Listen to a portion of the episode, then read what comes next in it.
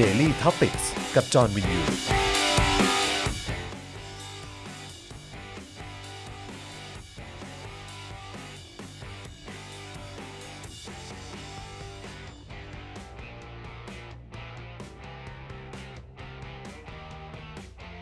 เออสวัสดีครับ ต้อนรับทุกท่านเข้าสู่ Daily Topics นะครับ ประจำวันที่ 5 พฤศจิกายน 2563 นะครับ อยู่กับผม จอห์นวินยู จอห์นแว่นฟ้า นะครับผมนะฮะ คุณ ฮะ ปาล์มท่าแซะนะฮะ สวัสดีครับผม ผมต้องบอกตรงนี้เลยว่า ผมไม่มีอะไรเลยนะครับ ครับ นอกจากเงิน โอ้โหนะฮะ ไม่มีอะไรเลยนอกจากเงิน เดี๋ยวเราจะพูดประเด็นนี้ พูดประเด็นนี้ ยวเราจะคุยเดี๋ยวเราจะคุยประเด็นนี้กัน สำคัญมากครับ นะฮะแต่ก็ขาดไม่ได้เลยนะครับ อาจารย์แบงค์พลาสมานิออน เย้ ต้อนรับทุกท่านด้วยนะครับ ใครเข้ามาแล้วก็อย่าลืมกดไลค์แล้วก็กดแชร์กันด้วยนะครับผมนะฮะเพื่อเป็นกำลังใจให้กับพวกเรา และถ้าคุณอยากจะเป็นกำลังใจให้ให้กับเราแบบว่าให้เจ้มจนมากยิ่งขึ้นเนี่ย ครับ นะฮะก็สามารถสนับสนุนเราเข้ามาได้นะครับ ผ่านทางบัญชีธนาคารกสิกรไทยที่ขึ้นอยู่ด้านล่างนี้เลยนะครับ ครับ หรือว่าจะสแกน QR code ที่ขึ้นอยู่ตรงนี้ได้ด้วยเหมือนกันนะครับผมเริ่มต้นกันไวๆนะฮะ ฮะ จะได้ร้อยเปอร์เซ็นต์กันเร็วๆ ครับ นะฮะเผื่อว่าจะมีเรื่องอะไรเด็ดๆนะฮะ ครับ มาเล่าให้คุณผู้ชมฟัง ครั จาก บผม ปากของคุณปาล์มท่าแสะนะครับ คุณวารีพรนะครับ ครับ บอก ผม ว่าชื่อคลิปนี้คุณปาล์มตั้งหรือเปล่า ครับ ไม่ใช่ผมนะฮะ ช่วยกัน ช่วยกัน ช่วยกัน ช่วยกันคนละท่อน เ สองท่อน ใช่ครับผม ใช่ เอ่อชื่อชื่อตอนชื่อว่าอะไรนะฮะขอแบบเต็มๆอีกที หนึ่งชื่อตอนเต็มๆว่าเอ่อทรัมป์โทรหาตู่ ครับ ยืม 250 เสียงสว ครับ นะฮะตู่บอกไม่ให้ ไม่มีกูก็แย่สิไอ้เฮีย เออ เออครับผม ก็ ะฮะ เป็นการทะเลาะเบาะแว้งกันของผู้นำประเทศ ใช่ นะฮะ ครับผมนะฮะแล้วหลังจากนั้นเนี่ยทรัมป์เนี่ยก็ส่งมาเฟียสเปนมา ครับผม นะฮะแล้วก็เอาขวดมาฟาดหัวตู่ ครับผม นะฮะ มาเฟียสเปนก็ ไม่มีอะไรเลยครับ นอกจากเงินแล้วเธอจะชอบไหมนะ หลายคนก็งงมาเฟียสเปนเกี่ยวอะไรกัน เดี๋ยวเราจะพูดถึงเรื่องนี้นะครับ เออรับ ตอนนี้ ผม คุณยังไม่รู้ว่ารัฐบาลไทยเนี่ย ครับ ตอนนี้ถูกลุกรานด้วยมาเฟียสเปนแล้ว อ๋อเหรอฮะ นนี้เป็นเรื่องใหญ่มาก เดี๋ยวเราจะพูด ให้ฟัง ไม่มีอะไรเลยครับนอกจากเงิน เธอจะชอบไหมนะ เมาอย่างเดียวเธอจะชอบไหมนะ หลายคนงงหลายคนงงงั้น ครับ งั้นงั้นเรางั้นเราเฉลยเขาเลยแล้วกัน อ่า เออนะครับคือเรื่องของเรื่องก็คือว่าเมื่อกี้ตอนเดินเข้ามาในสตูดิโอคุยกับคุณปาล์มอยู่เนี่ยก็แบบว่า ค อ รับ ยู่ดีๆคุณปาล์มเขาก็เอ่อบอกว่าเนี่ยตอนนี้กำลังอินกับมิวสิกวิดีโอเพลงหนึ่งมากเป็ ซึ่ น งจริงๆ เป็นทีเซอร์ เป็นทีเซอร์ของเพลงเพลงนั้น เพราะว่าเพราะว่ามิวสิกวิดีโอตัวเต็มเนี่ยมันยังมันยังไม่ออกอากาศ ใช่ครับ มันยังไม่ออนแอร์ ฮะ นะครับเออแต่ว่าก็คือแบบตอนนี้เนี่ยมันมีทีเซอร์หนึ่งออกมา แล้วก็แบบ ใช่ โอ้โหช็อตเด็ดมากเลย อ่า เออนะฮะว่าเออเป็นช็อตที่ตู่เนี่ย เอางี้ก่อนเพลงเพลงนี้เนี่ยเป็น อ่ะ เพลงของคุณยังโอม ยังโอมใช่ไหม ะยังโอมมาตฟักเกอร์เนี่ยนะฮะ คุณยังโอมเนี่ยนะครับผม และเพลงของเขาเนี่ยมีชื่อว่ามาเฟียสเปน อ่าครับผม แล้วเขาปล่อยทีเซอร์มาแป๊บหนึ่งเนี่ย เออ นะฮะ แล้วมันก็มี มันแค่ประมาณ 20 วิเองมั้ง MV เนี่ย 20 วิฮะ อืม แป๊บ ใช่ เดียวแล้วก็มีเขาก็ถือขวดมาฮะ แล้วก็มีคนคิ้วเข้มคนหนึงเหมือเออกนำลังแบบทำหน้าที่แจกไพ่ในบ่อนอยู่อะ เออเออ หรือทำหน้าที่เล่นบาคาร่าหรืออะไรก็ไม่รู้อะ เออเออเออ แล้วอยู่ดีก็เดินมาตอกแตกตอกแตกตอกแตกแล้วเขาก็หยิบขวดขึ้นมา แล้วก็ตีหัวลุงตู่โบ๊ะแล้วตีโบ๊ะเลย แล้วลุงตู่เลยเหรอ เออ ตีหัวเล ง ย ตู่ เออ คือประยุทธ์อ่ะ ประยุทธ์ตีหัวประ ตี ยุทธ์ หั เล วย ประยุทธ์อ่ะ เอาขวดมาเนี่ย ซึ่งแบบไอ้เหี้ยแม่งคือแบบแม่ง เออ แม่งคือสิ่งที่กูอยากทำมาก ใช่ แต่มึงทำไม่ได้ ทำไม่ได้เพราะกู เพราะ เพราะกูเข้าไม่ถึง เพราะมึงเข้าไม่ถึง ที่สำคัญและที่สำคัญก็คือว่ามึงไม่ใช่มาเฟียสเป น มึงเป็นคนไทย ถ้าเป็นมาเฟียสเปนเนี่ยมันก็สามารถถือขวดดุมๆมากันแบบ5้าหกคนบองบองบองบองบองอ้าวใช่แล้วล่ะ หน้าคุ้นๆคิ้วหนาๆใส่เข้าไปโบ๊ะหลังจากนั้นไปไม่มีอะไรเลยนอกจากนั้นแล้ว เธอจะจำ ก็ทุกคนก็สนุกสนาน ตามใจตาม โอ้ ใจ แม่งโคตรเด็ดเลยแม่งจังหวะ เนี่ย แม่งได้ด้วยไง จังหวะแม่งได้ไง เดี๋ยวเราต้องรอฟังจริง เออ ๆ เพลงอ่ะมีมาเป็นที่เรียบร้อยแล้ว อ่า แต่ว่ายังไม่ปล่อย MV อ่า นะครับ เขาปล่อยมาแค่ทีเซอร์ ปล่อยปล่อยมาแค่ทีเซอร์เดี๋ยวไปหาดูกันได้ โบ๊ะอะฮะ ล โบ๊ะ องลองลองเสิร์ชดูฮะ ลองเสิร์ชดูเอ่อมิวสิกวิดีโอเป็นทีเซอร์นะครับ ฮะเวอร์ชันทีเซอร์ของเพลง ฮะ มาเฟียสเปน ใช่ครับผม นะฮะโอ้โหโคตร ฮะ ชอบเลย เฮ้ย ตัวเต็มมาแล้วเหรอ จริงเหรอฮะ จริงดิ โอ้โห เอ่อตัวเต็มหมายถึงตัวเต็ม MV นะฮะไม่ใช่ เออ ตัวเต็มของเพลงนะฮะเพลงอะ เออ มีมาตั้งนานแล้วนะครับ ใช่ใช่ใช่ใช่เอออ อ นะครับผมนะอ่ะก็คือคือเอาเป็นว่าก็สร้างรอยยิ้ม ฮะ แล้วก็ความสุขให้กับผมได้มากกว่าการดูรายการคืนความสุขของลุงตู่มา 5-6 ปีนะครับผมนะฮะ ไม่ คือแค่ยังเออมาเดฟักเกอร์ เออ แค่เนี้ยเออก็แบบโอ้โหแม่งใช่เลยเฮีย ไม่มีอะไรเลยนะ แม่งฟาดหัวตู่นี่แบบอื้อหือใช่เลยเอ้ยมีแต่คนบอก MV มาแล้ว อ้าวเหรอฮะเดี๋ยวต้องไป โค ดูเต็มๆซะหน่อย ได้ได้ได้ได้ แต่คุณพิพคิดว่าแล้วผมมีเพื่อนยังไงอ่ะคือแบบผมก็ไม่รู้ว่าคุณจรในชีวิตเขาโปรโมทอะไรให้ใครบ้างแล้วผมก็มาเล่าให้คุณจรฟังว่ามี MV ตัวนี้มา แล้วคุณจรก็เห็นทีเซอร์เอ็มวีเรียบร้อยแล้ว คุณจรก็บอกไอ้เฮียต้องโปรโมทให้มัน ต้องโปรโมท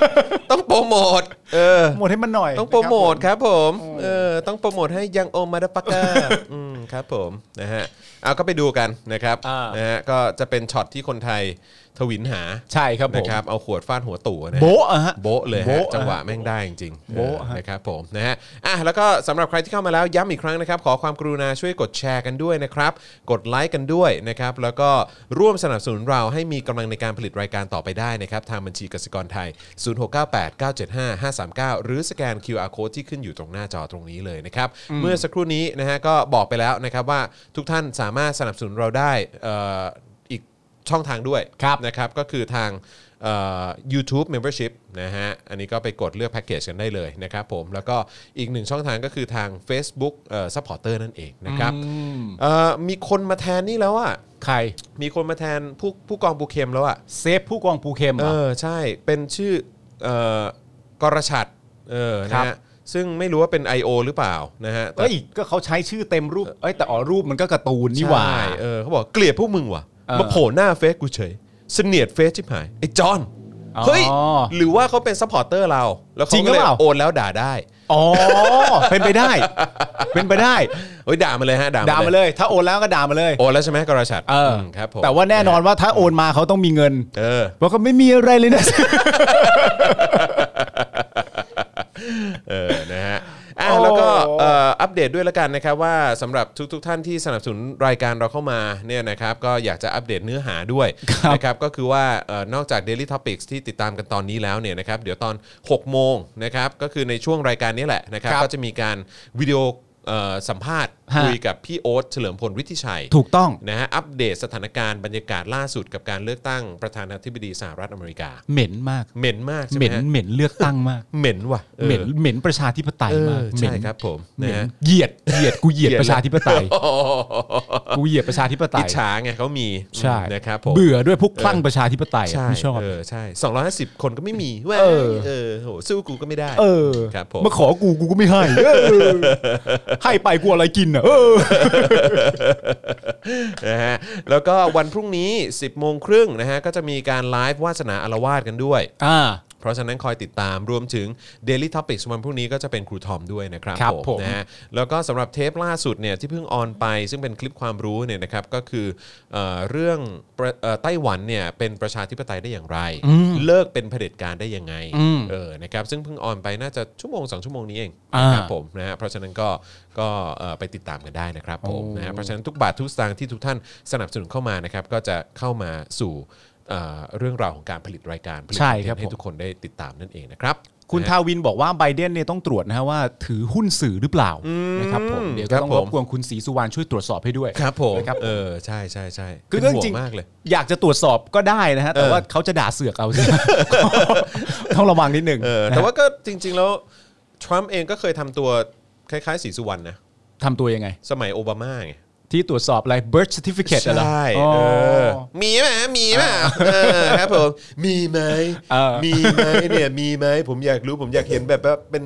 ตัวเป็นๆน่ะของจริงอ่ะมีไหมอืมครับผม แล้วมันคือเข้าไปอยู่ในไวท์เฮาส์ใช่ไหม ครับผม ที่แบบโอบามามันเล่นคืนอะ อ๋อ ว่าเขาไม่มี birth certificate เออ แต่เขามี birth video แล้วเปิดมาแม่งเป็นไลออนคิง โคตรเกลียดเลยแม่งเออนะฮะอ่ะโอเคนะครับก็เดี๋ยวสัก 3 4 ล้านเนอะแล้วเดี๋ยวเราจะเริ่มเข้าเนื้อหากันนะครับ วันนี้ก็มีหลายเรื่องราวที่เราเตรียมกันมานะครับ แล้วก็เอ่อผมคิดว่าอีกหนึ่งช่วงพิเศษที่วันนี้เอ่อน่าจะเข้มข้นแล้วก็สนุกนะครับ ก็คือการพูดคุยแบบสดๆ กับพี่โอ๊ตนะครับ ส่ง ครั ต บ รงจากนิวยอร์กเลยนะครับเดี๋ยว ฮะ คอยติดตามกันแล้วกันนะครับผม ครับผมคุณอุหฤทัย เออ เรื่องนี้เรื่องนี้ก็ต้องคุยด้วยนะฮะเพราะว่าน่าจะเป็นคุณปาล์มเนี่ยแหละที่ ครับ ที่ที่ ผม ได้นั่งดู โอ โอ้โห ใช่ไหมคุณนั่งดูใช่ไหม ดูครับ โอเค งั้นเดี๋ยวสัก 3 ล้านละกัน3ล้าน อ่า เดี๋ยวเราจะคุยเรื่อง สาม นี้ ดา กั วน เดี๋ยวคุยเรื่องคุณอุ๊กันหน่อยนะ ค ฮะ รับผมนะฮะอ่ะป้าเลืองป้าเลืองมาดูด้วยป้าเลืองส่งรูปลูกๆมาให้ผมดูด้วยนะอืม อ่า คิดถึงนะครับเอ่อคุณเบลลาทริกบอกว่าสรุปคุณจอและคุณปาล์มเนี่ยดูจอมขวัญเทปเมื่อวานหรือยังครับ คุณดูไหมอ่ะ ผมผมดูแบบดูดูแค่เฉพาะช่วงที่แบบเขาตัดตัดมา อ่า เออนะเพราะว่าผมก็แบบก็อย่างที่บอกคือแบบ ดูทำไม วะ คือแบบว่าคือคือมันไม่ได้สาระอะไรจากอุอยู่แล้วอะแล้วก็คือ ใช่ สิ่งที่ไผ่พูดมันก็คือสิ่งที่เราก็นำเสนอทุกวันอยู่แล้ว แล้วก็มันก็ อ่า เป็นหลักการสากลและถูกต้องแล้วก็ อ่าน ำเสนอข้อเท็จจริงอยู่แล้วอะไรอย่างเงี้ย อ่า เออนะครับผม แต่จริง ๆ มันโหเรื่องมันไปกันยาวเลยนะ คือตอนแรกเนี่ยผมมีความรู้สึกว่ามันจะจบที่ที่อุหฤทัยนั่นแหละ อืม แต่ตอนนี้คือมันลามไปไทยรัฐแล้วอะ ทำไมอะฮะ หมายถึงในแง่ของการแบบหาคนมาออกรายการหรืออะไรบลาบลาบลารู้ รู้สึกวันนี้ก็มีนี่ วันนี้เป็นรู้สึกว่าจะเป็นหมอตุล หมอตุลเจอกับพี่สมยศ นะครับนะฮะซึ่งพี่สมยศก็เฮ้อนะฮะนอกจากจะต้องไปโดนจับเข้าคุกมานะฮะด้วยการใช้อำนาจแบบผิดๆแบบนี้เนี่ยนะฮะก็ยังต้องออกมาทนทุกข์ทรมานกับการนั่งต่อหน้า แล้วก็นั่งอยู่ร่วมห้องกับคนอย่างหมอตุนด้วยนะฮะ ครับผม ครับผม หมอตุนที่บอกใช่ไหมว่าแล้วจะมาตีกันทำไมล่ะน้องเอ้ยคนนั้นใช่ไหม เขาไม่ได้ตี อ๋อการมึงตีเขาครั มึงตี บ เขาครับผมอืมครับผมไปถามที่รามได้เลยนะครับ อ่า อืมนะฮะ เฮ้ยเขาไม่ได้ตี เขาไม่ได้ตีใช่ไหม เออเขาทุ่มลำโพง อ๋อเขาใช่ เออเขายังชั่วหน่อย เฮ้ยแต่เหมือนเหมือนเหมือนว่ามันมีคลิปออกมาป่ะคือคือผมผมไม่ได้ดูไอ้ตอนไลฟ์อะนะฮะแต่ว่าเหมือนมีคนเหมือนมีคนแชร์เอ่อโค้ดของคนที่เขามาแถลงข่าววันก่อนนะเขาบอกว่าคือเหมือนเขาไม่ได้ใช้ความรุนแรงนะคือเหมือนแบบอารมณ์ว่าน้องแบบเดินเข้ามาเอง หรือแบบน้องเขาสะดุดหรืออะไรสักอย่างอะสะดุดลำโพงล้มหรืออะไรก็ไม่รู้อะอันนี้อันนี้อันนี้ผมไม่แน่ใจนะฮะ ไม่เขาบอกว่าน้อง ใช่ อยู่บน หเป ร ล่า ถแล้วน้องอ่ะลื่นเอง อ๋อเหรอ เออ เฮียจริงปะเนี่ย จริง โอ้โห เทพปะล่ะ ครับผม นี่ก็คือกลุ่มที่ที่เรากำลังพูดถึงอยู่นี่คือเรากำลังพูดถึงคนกลุ่มคนที่ใส่เสื้อเหลืองนะฮะ อืม เออคื ใช่ อกลุ่ รั ม บ นั้นนะนะครับ ครับผม อ่าบอกให้ฟังเฉยๆ ครับผม ฮะ อืมนะฮะใช่ไหมคุณคุณน้ำบอกว่าเขาหาว่าสะดุดลำโพงค่ะอืม อืม ครับผม ใช่ จ้ะ ครับ เหมือนแบบประยุทธ์เข้ามาก็ อ๋อพอดีเขาเผอิญสะดุดแบบยึดอำนาจ ครับผม เปรียบเทียบได้เลยฮะ ครับผม ถ้าสมมติว่าน้องถือว่าก็คือบังเอิญประยุทธ์เดินมาไม่รู้อีโหน่ยเหน่ด้วยนะครับ ผม แบบว่าเอ้าไอ้นี่มันเกิดเหตุการณ์อะไรขึ้นอ๋ออมีคนใส่เสื้อนั่นนู่นนี่อะไรต่างๆสะดุดปุ๊บมีอำนาจเลย เออครับผมนะฮะก็สะดุดยึดอำนาจมา 6 เดือน อืม เป็นการเตรียมการนะฮะนะฮะ แม่งก็เข้าใจมาสะดุดตรงวันซะด้วย สะ นะ ดุดได้ตรงวันจริงๆเลยนะครับผมนะฮะอ่ะสามล้านละแต่ว่าก่อนจะ 3 ล้านเดี๋ยวผมขออนุญาตแป๊บหนึ่งนะฮะ อ่า เอ่ออาจารย์แบงค์ผมรบกวนนิดเดียวฮะช่วยเปิดพัดลมได้ไหมฮะ เอาอีก แล้ว ทำไมร้อนวะวันนี้ร้อน ทำไมทำไมถึงพูดชื่ออุหฤทัยไม่ได้ คือหรือว่าผมผมเป็นคนบาป อ๋อ เออใช่ไหม แล้วพอได้ยินชื่ออุหฤทัยปุ๊บ เออร้อนเลย ร้อนเลย อใช่ อ๋อ เหมือนอารมณ์แบบแบบชื่อของผู้มี บุญ ผู้มีบุญญาธิการอืมครับผม โอ้ยกูยอมเป็น ขอบคุ คน ณครับ บาป เราเป็นคนบา ปดีกว่า บาปก็ได้ เออนะฮะซึ่งก็อ่ะโอเค 3 ล้านกว่าแล้ว อ่า ถามความรู้สึกคุณหน่อยละกัน ครับ ว่าคุณรู้สึกไงบ้างกับการรับฟัง การแสดงความเห็นและการดีเบตกันใช้คำว่าดีเบตได้ไหม ไม่ได้ครับ ไม่ได้ใช่ไหม เป็นการเอ่อตะโกน โหวกเวก นะครับ โวยวาย ผมบวกเวกโวยวายอะไรอย่างเงี้ยแต่ว่าเอ่อณตอนแรกที่ผมดูเนี่ยผมก็มีความรู้สึกว่านี่เป็นวิธีการของการต่อสู้หรือเปล่า นะฮะเพราะว่าถ้าสมมติว่าเราเนี่ยมีข้อมูลที่เป็นข้อมูลที่มันเป็นหลักลอยเยอะๆอะ เออ เป็นข้อมูลที่แบบว่าเหมือนเอามาเหมือนเอามาพูดไปวันๆ มั่ว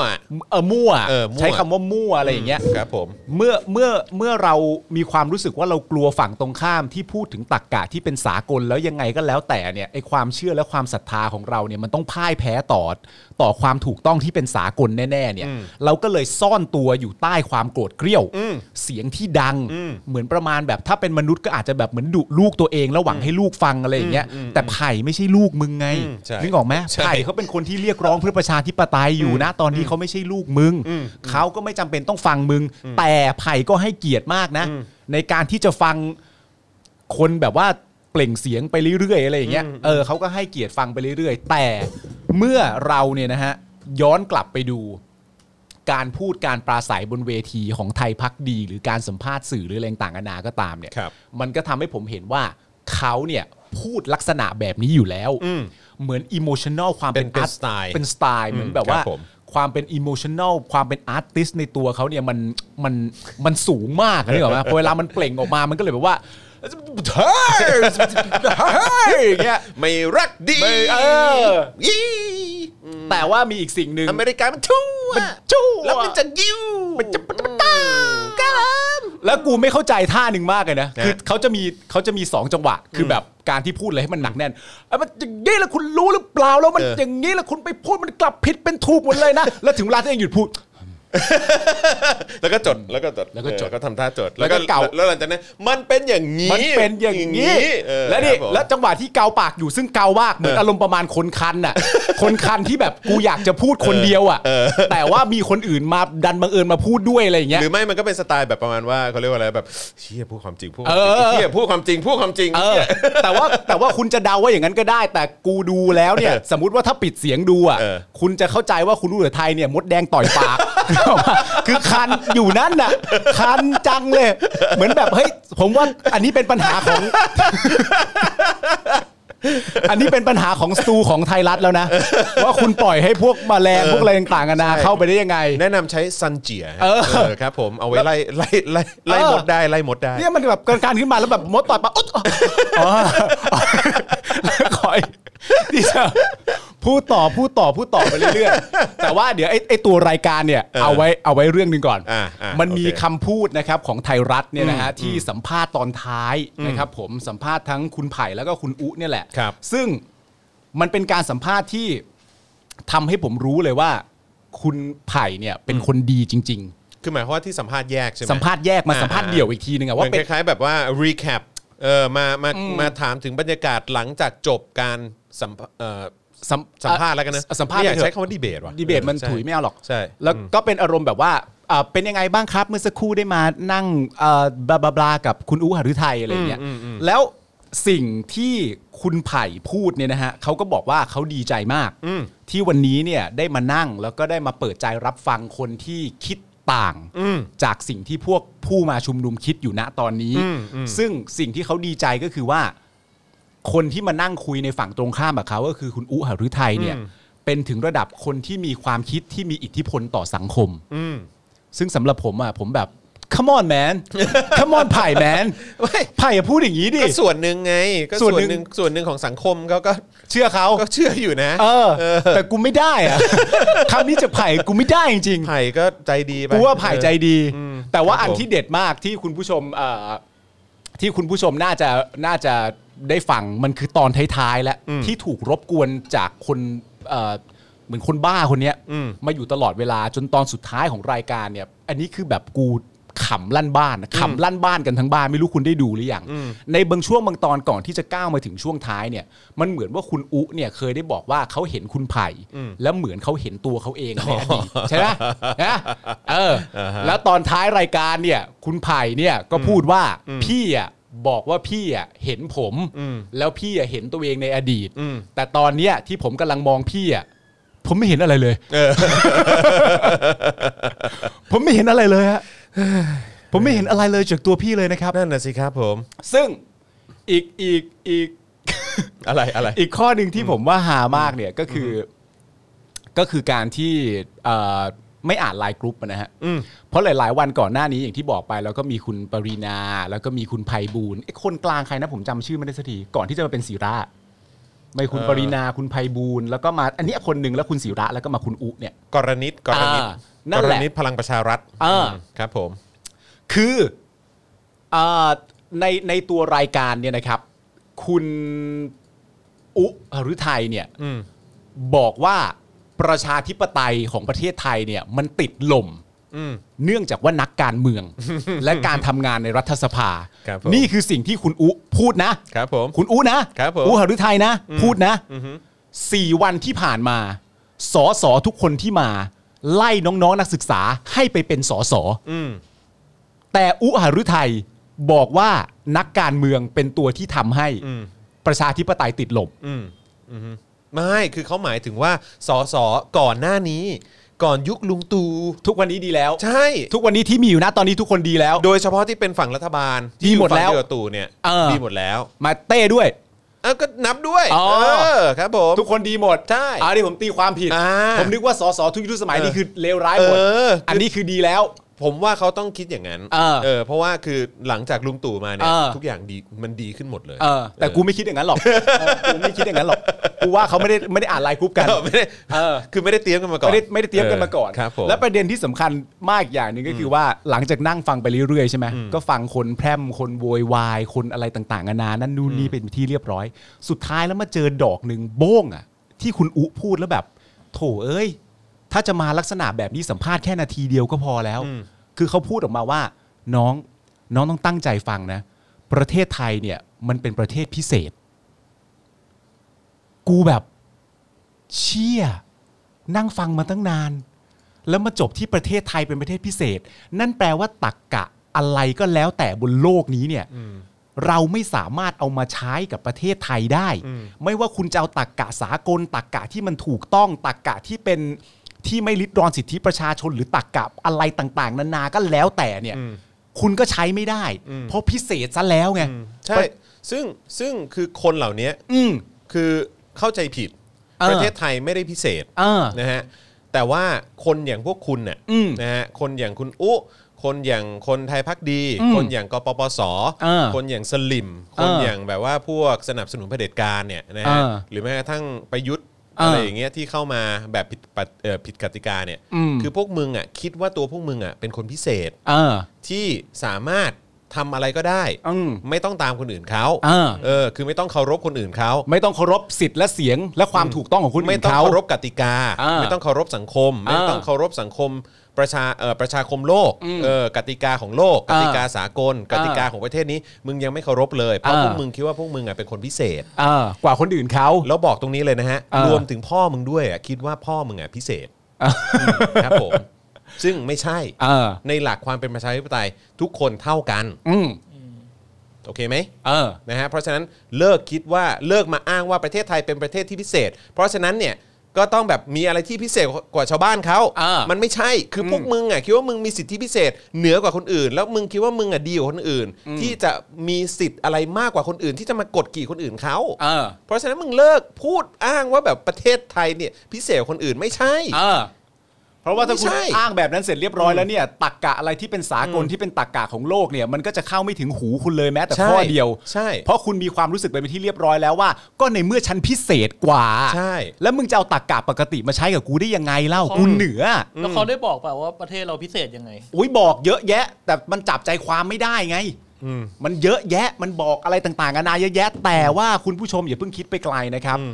สุภาพสตรีท่านนี้เนี่ยนะครับ คุณอ้วริไทยเนี่ยก็เป็นอีกหนึ่งบุคคลนะครับ ที่เคยบอกไว้เมื่อการสัมภาษณ์ ณตอนไหนก็ไม่รู้นะฮะอันนี้ผมไม่ได้เช็คมาว่ามันคือเมื่อไหร่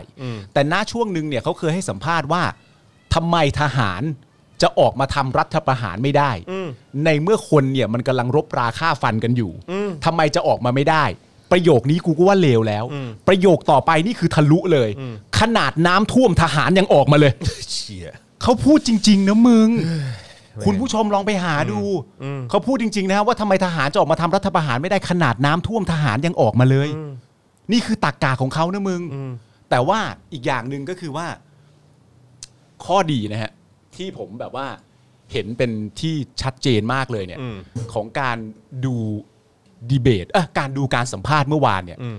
มันปลุกความรักชาติในตัวผมขึ้นมาเลยนะครับ อืม หลังจากฟังคุณอุหฤทัยเสร็จเรียบร้อยเนี่ย อืม ถ้าคุณไปดูอ่ะคุณก็จะปลุกความรักชาติในตัวคุณ ขนาดนั้น ถ้าคุณผู้ชมได้ดูเนี่ย คุณผู้ชมก็จะปลุกความรักชาติในตัวคุณขึ้นมา เพราะอะไรรู้ไหมฮะ เพราะเราได้เรียนหลายพร้อม ๆ กันว่า ถ้าเราปล่อยความรักชาติให้อยู่ในมืออู้หฤทัยเนี่ยเฮี้ยแน่นะ ใช่ครับผม เราต้องปลุกความรักชาติขึ้นมาในตัวเรานะครั ถู บ กต้องฮะ ถ้าปล่อยให้เขาเป็นคนรักชาตินี่อู้ชิบหายนะฮะ ชิบหายฮะ วุ่นวายแน่นอน คือแค่นี้ก็ชิบหายมาพักใหญ่แล้ว ใช่ฮะ เออคบ เรา ผม เราจะมามัวแต่ถูกเคลมว่าชังชาติไม่ได้แล้ว ไม่ได้ฮะ เราต้องปลุกความรักชาติในตัวเราขึ้นมา โอ้โห อย่า ครับ ปล่อย ผม ให้อยู่ในมือเขาอีกประเด็นหนึ่งที่ตามมาที่สำคัญมากนะฮะผมเนี่ยมีความรู้สึกว่ามันเหมือนประมาณว่า มีข้อดีอยู่ข้อหนึ่งก็คือว่าสำหรับใครก็ตามที่แบบว่าเพิ่งเริ่มต้นจะเป็นสลิ ม ยังเป็นสลิมได้ไม่หนักหน่วง จิตใจยังไม่สันทัดทางด้านแบบตรกกะสังคมสังคมเอ่อมนุษย์ไม่เท่ากันจริง ๆ คุณยังเหลือความเป็นมนุษย์อยู่เนี่ยนะฮะสมมติเล่น ๆ ว่ามีคนมาแนะนำคุณว่า อยากออกกำลังกายไหม อืม คุณก็จะถามว่ามันมีข้อดียังไงเล่าอ้าวข้อดีก็ดีสิ สุขภาพดีร่างกายแข็งแรงอะไรต่างๆนานาโอ้แล้วถ้าผมออกกำลังกายไป ผมจะแบบหุ่นเหมือนใครล่ะ อืม แล้วคุณก็แบบเหมือนชูรูปฮิวจ์แจ็คแมนให้ดู อืม โบ๊ะเป็นคนนี้นะ เอาสิเอาเอาเอาเอาเอาเอาเอาปังไปเสร็จเรียบร้อย ไม่คนหนึ่งคุณคุณอยากเป็นคนที่หน้าตาน่ารัก และมีนิสัยน่ารักไหม อืม ดียังไงอะครับ อืม อ้าวไปไหนมาไหนคนก็รักใคร่ อืม ไปไหนมาไหนคนก็อยากพูดคุยด้วย อืม แล้วถ้าผมทำตัวน่ารักแล้วผมจะเป็นเหมือนใครล่ะครับ อืม เขาก็ยกรูปสมมติเป็นผู้หญิงน้องโฟกัสขึ้นมาว่า นี่ไง อืม เป็นเหมือนน้องโฟกัสน้องน้อยหนาน้อยน้อยหนาของเรานี่ไง อืม เราก็แบบอ่ะโอเค งั้นกูเป็น อืม แล้วเขาก็มาใหม่ อยากเป็นสลิมไหมครับ อืม อยากเป็นสลิมไหมครับ เออ ไอคนนี้ก็ถามดียังไงอ่ะ อืม สลิมดียังไง อืม เอ้ย สลิมมีข้อดีมากมายนะ ไม่ว่าคุณจะเถียงกับใครอ่ะคุณก็ไม่แพ้ อืม ไม่ว่าคุณจะเถียงกับใครคุณก็ไม่ชนะ อ๋อ เป็นเพราะว่าเรามีหลักการและเหตุผลมากกว่าใช่ไหมครับ ไม่เราหน้า ด้าน ไม่ไม่เกี่ยวกับหลักการและเหตุผลไม่ไม่ไม่ไม่ข้อดีของการเป็นสลิมก็คือว่าเราหน้าด้าน อืม แล้วเราสามารถใช้เหตุผลของตัวเองเนี่ย อืม โดยที่ไม่ฟังใครบนโลกนี้เลยเนี่ย มาต่อสู้ได้ อืม ใครมันก็เถียงเราไม่ได้ อืม เพราะฉะนั้นไม่ว่าจะมีการดีเบต การพูดคุยการอะไรต่างๆนานาเราก็เป็นผู้ชนะเสมออเห็นไหมมันดีอ๋อ ผมเริ่มอยากเป็นแล้วครับ อืม มันเถียงกับใครมันก็ชนะ อืม โอ้ยอย่างนี้นี่เป็นวิวาทะที่ดีมาก ผมชอบ แล้วถ้าเกิดผมเป็นสลิมเนี่ย ผมจะเป็นเหมือนใครล่ะครับเขาก็ยกรูปอุหฤทัยขึ้นมาให้ดู ไอ้คนกันนั้นบอกอุ้ยเฮียกูไม่เป็นหรอกอุ้ยไม่เป็นดีกว่า ุตส่าห์ โอ้โห อุตส่าห์กำลังจะเข้าสู่วงการ เออจะจะจะเป็นอยู่แล้วอ่ะ เออว่ะ แต่ว่าพอคุณ represent ว่าเอ้ยถ้าคุณเป็นสลิมขึ้นมาเนี่ย เหมือนอู้ไง เป็นเหมือนอ้วนหรือไทยนะบึ้งเข้าไปเสร็จเรียบร้อย คุณก็แบบเนี่ย ไม่ เห็ เอา นไหม ดีกว่า มึงก็อาจตัดสลิมหรือสลิมที่เป็นอยู่นะตอนนี้อาจจะลดตัวเองไปก็ได้ เออใช่ใช่ใช่ เพราะว่ามนุษย์หลายคนเนี่ย อืม ก็อาจจะเข้าใจว่า เอ้ยจริง ๆ นอกจากคุณอุเนี่ยจะมีแบบพูดถึงเรื่องการเมืองอะไรต่างๆนานานั่นนู่นนี่แล้วเนี่ยก็เป็นแบบว่าเป็นเป็นอาร์ตคอลเลกเตอร์เป็นคนสะสมแบบผลงานศิลปะอะไรต่างๆนานาคือผมไม่รู้นะฮะว่าคุณอุเนี่ยเป็นชาวประมงด้วย ทำไมฮะ เพราะออกทะเลบ่อยมาก เลยฮะ ผมไม่รู้จริงๆนะฮะว่าคุณอุ๊เป็นชาวประมงด้วย เพราะออกทะเลตลอดเวลาเลย ในการสัมภาษณ์ทั้งหมดงงมากปวดหัวมาก ไม่ไม่ไม่เป็นชาวประมงจริง ครับผม เออ เขาเป็นแฟนบอดี้สแลม เออทำไมฮะ เรือเล็กต้องออกจากฝั่ง โอ้ยเรือใหญ่มึงก็ออกครับ ออกทุกเรือครับ แล้วล่มตลอด เออไม่ไม่เข้าใจจริงๆ เป็นชาวประมงหรือเปล่า เออเออ ออกทะเลบ่อยมาก เออเออเออ แล้วผมก็ไปถามชาวประมงมาแล้ว เออ ชาวประมงบอกว่ารักก็คือรัก หลงก็คือ หลง ไปถามชาวประมงชาวประมงก็ไม่รู้อีกก็งงกันไปใหญ่ อะไรก็ไม่รู้เนี่ย โคตร โคตรชั่วเลย ไม่เข้าใจโอ้โหงงไปหมดแล้ว เออแต่ว่าก็จริงนะก็คือแบบว่าเออคือจริง ๆ เราอาจจะต้องให้เครดิตกับทางไทยรัฐทีวีนะครับ โดยเฉพาะถามตรงๆของคุณของคุณจอมขวัญเนี่ยก็คือว่า ในช่วงหลายวันที่ผ่านมาที่ที่มีออกมาแบบเนี้ย เออ ไม่ว่าจะเป็นไพบูลย์ศิระเอ่อใครอีกวะเอ่อปารีนา อ่า กรณิตอะไรเนี่ยอุ๊ ครับ หฤทัยวันนี้ เออ ก็เป็นหมอตุลเนี่ย เออ ก็คือได้เห็นกันหมดเลยว่า คือไอดอลสลิมของคุณเป็นอย่างเงี้ย อืม คุณอยากเป็นอย่างงี้ไหม ใช่ไงแต่ว่าในในความรู้สึกผมจริงๆอ่ะผมมีความรู้สึกเอ่อผมว่าสี่คนแรกอ่ะ อืม อย่างน้อยๆอ่ะถ้ามันจะออกมาแล้วมันมันผิดเพี้ยนแล้วมันทุเรศแล้วมันแพ้เด็กแล้วมันอะไรต่างๆนานาก็ตามอ่ะ อืม อย่างน้อยสำหรับผมอ่ะเราก็ยังสามารถจับต้องได้ว่าเหล่านี้เนี่ยเอ่อสสนะครับ อ่ะ ที่พวกคุณเลือกกันมาไงที่พวกคุณรักพวกเขาแล้วเลือกกันมา ไม่ไม่อยากจะนับไพบูลย์เลยเพราะแม่งเท่าไหร่กี่กี่หมื่นเสียงไงวะ จิ๊บจ้อยอ่ะ สามหมื่น เออ สามสี่หมื่นเสียงอ่ะ เออ โอเคม ไม่แล้วแล้ว ปัดเศษนะฮะ แล้วเออแล้วมันปัดเศษขึ้นมาไงก็กำหนดเขาเองอ่ะนึกออกปะที่ผมเคยคุยกับคุณไงว่าว่าจริง ๆกกตเป็นคนดีอ่ะเลยโกงไม่เนียนอ่ะเออที่เคยคุยกันไง เออเออเออ ถ้าจริง ๆ ถ้าเก่งเรื่องโกงจริง ต้องโกงเนียนกว่านี้ เออใช่ ไม่แล้วแล้วทีนี้มันมันก็เลยมันก็เลยเหมือนแบบ แต่พอพอสมมติว่าเขาก่อนหน้านี้ออกอาการบ้า อืม อย่างน้อยเรายังจับต้องได้ว่าคนบ้าเหล่านี้คือสสผู้ทรงเกียรติในสภานะ อืม แต่พอคุณอู้หรือไทยบ้า เราได้อะไรอะ เออก็จริง เราไม่ได้เฮี้ยอะไรเลยนะเว้ย อืม เราไม่ได้อะไรจากคนคนนี้ที่แสดง ก็เป็นคนของไทยพักดีไง ไม่แล้วไทยพักดีมันทำไมอ่ะ เนี่ยคนที่ไทยพักดี อ๋อ คือเป็นมีแต่คนอย่างเงี้ยฮะ เออ อืม เออ แล้วก็มีแต่คนที่ชื่นชมคนแบบเนี้ยฮะ เพราะฉะนั้นควรจะให้ราคากับองค์กรไทยพักดีนะ เออมันถึงขนาดนี้เลยนะเว้ยเพื่อน อืม มันถึงขนาดว่า ผมอ่ะมีความรู้สึกเลยนะว่า ถ้าเกิดว่าเราอ่ะ ตัดบางช่วงบางตอนอ่ะ หรืออเอาคลิปออกมาจากไทยรัฐเลยก็ได้ อืม แล้วเอาไปยื่นให้สลิมดูอ่ะ แล้วถามมันจริงๆเลยว่า โทษนะครับ เดี๋ยวจะเปิดคลิปนี้ให้ดู ดูจบแล้วบอกผมหน่อยได้ไหมฮะว่าเห็นด้วยหรือเปล่า อืม บางทีต้องถามกันอย่างนี้เลยนะ เออใช่ แบบเอาจริง อืม ๆ เมื่อวานกูดูอุหฤทัยเนี่ย กูยังมีความรู้สึกด้วยซ้ำว่าไอ้เฮียเอาจริง ๆ เถอะ เอาสิ่งที่คุณอุหฤทัยพูดเนี่ย ไปถามสลิมหรือคนที่เห็นด้วยเนี่ย มึงกล้าตอบว่าเห็นด้วยหรือเปล่า จริง ๆ จากถ้อยคำที่เขาพูดเนี่ย กล้าตอบมาจริงๆไหมว่าแบบว่าเห็นด้วยทุกข้อครับ ใช่ซึ่งซึ่งน่าสงสารมากก็คือคือคือคนเหล่านั้นจะไม่ละอายสติปัญญาตัวเองเลยเหรอ นั่นน่ะดิ เนาะ มันเป็นเรื่องที่ตลกมากกันนะเว้ยแต่เอาให้หนักไปกว่านั้น มันเหมือนแบบหลังจากดีเบตอะไรต่างๆกันานาเสร็จเรียบร้อยเนี่ย คุณอุ๊เขาก็โพสต์ใช่ไหมฮะ อืม ในในเฟซบุ๊กของของน่าจะของตัวเขาเองนะครับ อืม ถ้าผิดพลาดประการใดขออภัยด้วยนะฮะ อืม เขาก็โพสต์นะครับว่าเอ่ออุต่างหากที่รักษากติกา คือไม่พูดเรื่องสถาบันพระมหากษัตริย์ ตามที่รายการกำหนดไว้ อืม การส่งสารในวิธีนี้ถือว่าไปถึงแล้วค่ะ อืม แม้ว่าเขาจะไม่ชอบ แต่ว่าเขาจะได้ยิน อือฮึ นี่คือสิ่งที่คุณอุพูด และเหมือนมาหักล้างกับสิ่งที่ผมพูดนะฮะ อืม มันก็มีคนมามา ซึ่งน่าแปลกใจมาก คุณจอห์นไม่ได้ดู ถ้าสมมติว่าใครที่ดูรายการเต็มๆนะครับ และคิดภาพสิ่งที่คุณอุทำเมื่อวานนะครับผม มันก็มีคนมาคอมเมนต์นะครับผมว่า แบบนี้แหละดีแล้วถึงพริกถึงขิง ถึงไส้ถึงพุง มีแต่เนื้อไม่มีน้ำ ไม่เว่นเวอพิรีพิไร ไอ้เหี้ยเอาสิ เอาสิ สิ่งที่คุณอ้วหรือไทยพูดเมื่อวานมีคนมาสนับสนุน เหตุและผลข้อมูลเป็นยังไงไม่รู้ แต่สามารถมาสนับสนุนได้ว่าถึงพริกถึงขิง ไม่เว่นเวอไม่พิรีพิไร มีแต่เนื้อไม่มีน้ำมึงคิดเอาสิ มึงคิดเอา ครับผม เนื้อขี้ฮะครับผม เตือนแล้วว่าอย่ากินขี้อย่ากิ คน รับผม ขี้ บอกแล้วอย่ากินขี้เนี่ยก็พูดออกมาแต่ละอย่างมีแต่ขี้ทั้งนั้นเลย อะไร โอ้กูจะบ้าตาย อืมทุเล่นะ มีคนมาคอมเมนต์เป็นเพื่อนผมอีกคนหนึ่งแล้วกันนะครับ ผม อืม เอ่อก็ซึ่งก็มีคนมาคอมเมนต์เป็นเพื่อนผมเป็นเป็นนักวาดรูปคนหนึ่งนะฮะ ครับ แล้วเขาก็คอมเมนต์หลังจากที่เอ่อการสัมภาษณ์คุณอุกับคุณไผ่จบเป็นที่เรียบร้อยนะเขาก็บอกว่าเอ่อใครก็ตามนะครับที่รักและชอบที่เห็นด้วยกับคุณอุเนี่ย อืม ในการดีเบตที่เพิ่งเกิดขึ้นเมื่อเมื่อเย็นวันนี้เนี่ย ไม่ต้องอันเฟรนผมนะครับ อืม ผมว่าปล่อยให้คุณสมองฝ่อตายไปเองดีกว่า แล้วก็มีคนมาคอมเมนต์ข้างในนั้นอีกตั้งมากมายนะฮะว่าโอ๊ยไอการที่คุณพิมพ์อย่างนี้ขึ้นมาเนี่ยมันก็ไม่ถูก เพราะถ้าเกิดว่าสมองจะฝ่อได้เนี่ยขั้นต้นต้องมีสมองเสียก่อน เนี่ยมันก็จะเละเทะไปกันใหญ่เห็นไหมสังคมก็จะแตกแยก เวลาคุยกับคนที่อย่างเงี้ยฮะ ก็คือจะคุยเข้าไปแล้วมันจะมีเสียงสะท้อนนะฮะ เป็นเอ็กโค มันเหมือนกันนะครับ มันเหมือนกันนะเพราะว่าช่วงนี้ถ้าสมมติว่าว่องว่องว่องว่องว่อง ครับผม คือคือเอ่ออมันเหมือนมันเหมือนคนที่ไม่พยายามจะเข้าใจอะคุณเคยได้ดูคลิปนี่ไหมที่คุณเต้มงคลกิจเนี่ย อืม ไปรับเสด็จอะแล้วก็ไป อ๋อเออผมผมได้ข่าว เออ แต่ว่าผมผมไม่ได้ดู แล้วก็ไปปะทะกับคนเสื้อเหลืองเพราะว่าคนเสื้อเหลืองเนี่ยเขาไม่พอใจ เพราะว่าเคยไปชูสามนิ้ว า ตอนที่ไปอีกม็อบม็อบหนึ่งอะไรเงี้ยแล้วคุณคุณเต้ก็ก็ตามสไตล์เขาแบบว่าอืมมันมันจะถ้าสมมติว่า ถ้าสมมติว่าจะทะเลาะกันแบบนี้ไม่ฟังเหตุผลกันเนี่ยมันจะฆ่ากันนะ มันจะอะไรต่างๆกันานานั่นนู่นนี่อะไรเงี้ยแล้วก็มีคุณป้าคนหนึ่งพูดขึ้นมาว่า ฉันพร้อมพลีแบบพลีชีวิตถ้าต้องการจะปกป้องหรืออะไรเงี้ยแล้วก็มีอีกคนหนึ่งเป็นคุณลุงเข้ามาบอก เรื่องนี้ถ้าไม่น้องเลือดไม่จบ อ่ะเห็นไหมก็เข้ามาอีกคนนึง แล้วก็มีอีกหลายคนที่แบบว่ายอมตายยอมตายยอมตายอะไรต่างๆกันานะแล้วมากไปกว่านั้นก็คือเหมือนคำพูดที่เราได้ยินมาตลอดนะ ตอนนี้ก็คือว่าอยู่อย่างจงรักตายอย่างพักดี ซึ่งสิ่งที่ผมสงสัยมากก็คือว่า มีใครพูดเรื่องตายบ้างอะ อืม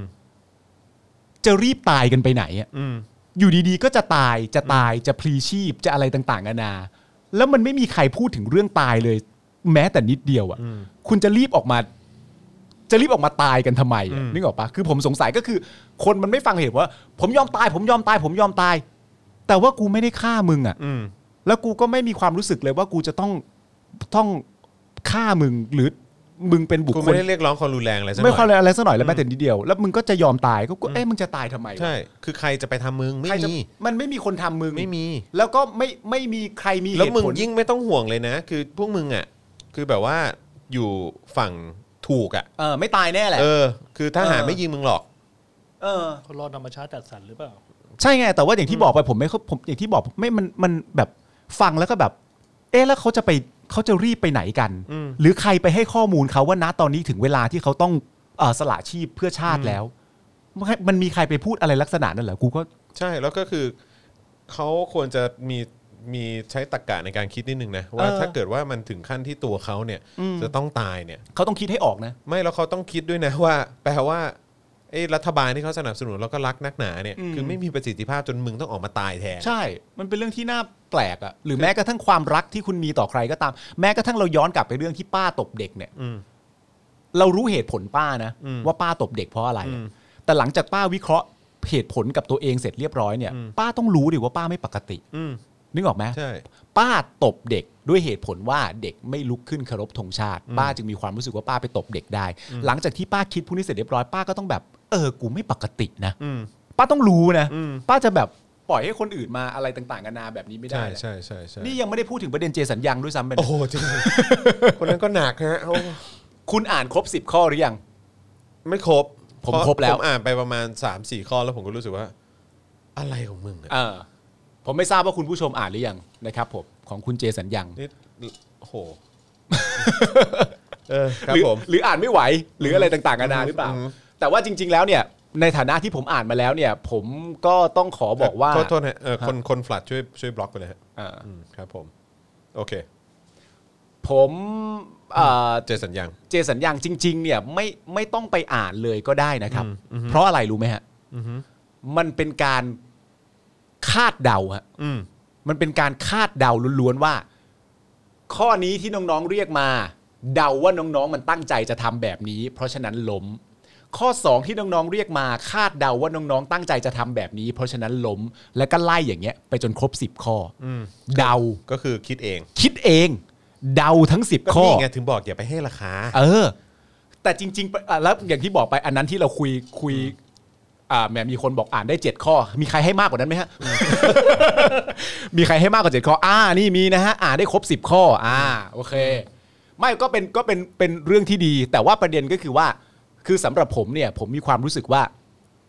เวลาคุณจะตั้งประเด็นวิเคราะห์เรื่องอะไรมาเนี่ยมันต้องมีฐานก่อนว่าด้วยด้วยอ่าสำหรับเรื่องนี้สมมติเราจะคุยเรื่องแก้วน้ำนี้ เราจะคุยกันเรื่องเกี่ยวกับกฎหมายก็แล้วกันนะ เราจะคุยกันเรื่องคณิตศาสตร์ก็แล้วกันนะ เราจะคุยกันเรื่องอะไรต่างๆนานาก็ก็แยกเป็นประเด็นกันไป อืม แต่ว่าฐานน่ะฐานของการวิเคราะห์ว่า 10 ข้อนี้คาดเดาว่าน้องๆทำอะไรเนี่ย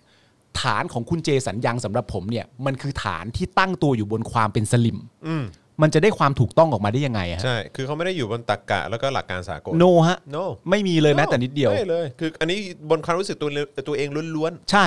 แล้วก็เดา Feeling ว่าเป็นอย่างนั้น เป็น Feeling ฟีลลิ่ง ๆ ใช่ แล้วก็ไม่ได้ไม่ได้เกาะหลักการอะไรเลย ถูกต้อง แล้วผมมีความรู้สึกว่าไอ้เรื่องพวกนี้บางทีคนรอบข้างมันสำคัญนะ อืม ไอ้การที่อ่ะอย่างข้อหนึ่งที่แบบเป็นเป็นประโยคที่พูดแล้วแบบ แบบไอ้แบบชอบกันมากก็คือ กฎหมายมันมีมาตั้ง 88 ปี แล้วน้องๆ จะมาเรียกร้องให้เกิดการเปลี่ยนแปลงใครจะไม่ต่อต้านล่ะครับ นี่เห็นไหม คือการมีกฎหมายก็อีกครั้งหนึ่งนะฮะ การมี อ่า กฎหมายก็ใช่ว่ากฎหมายนั้นจะถูกต้องนะฮะ ครับผม อืมกฎหมายออกโดยเผด็จการก็ไม่ได้แปลว่ากฎหมายนั้นถูกต้องนะฮะ ใช่ครับ ครับผม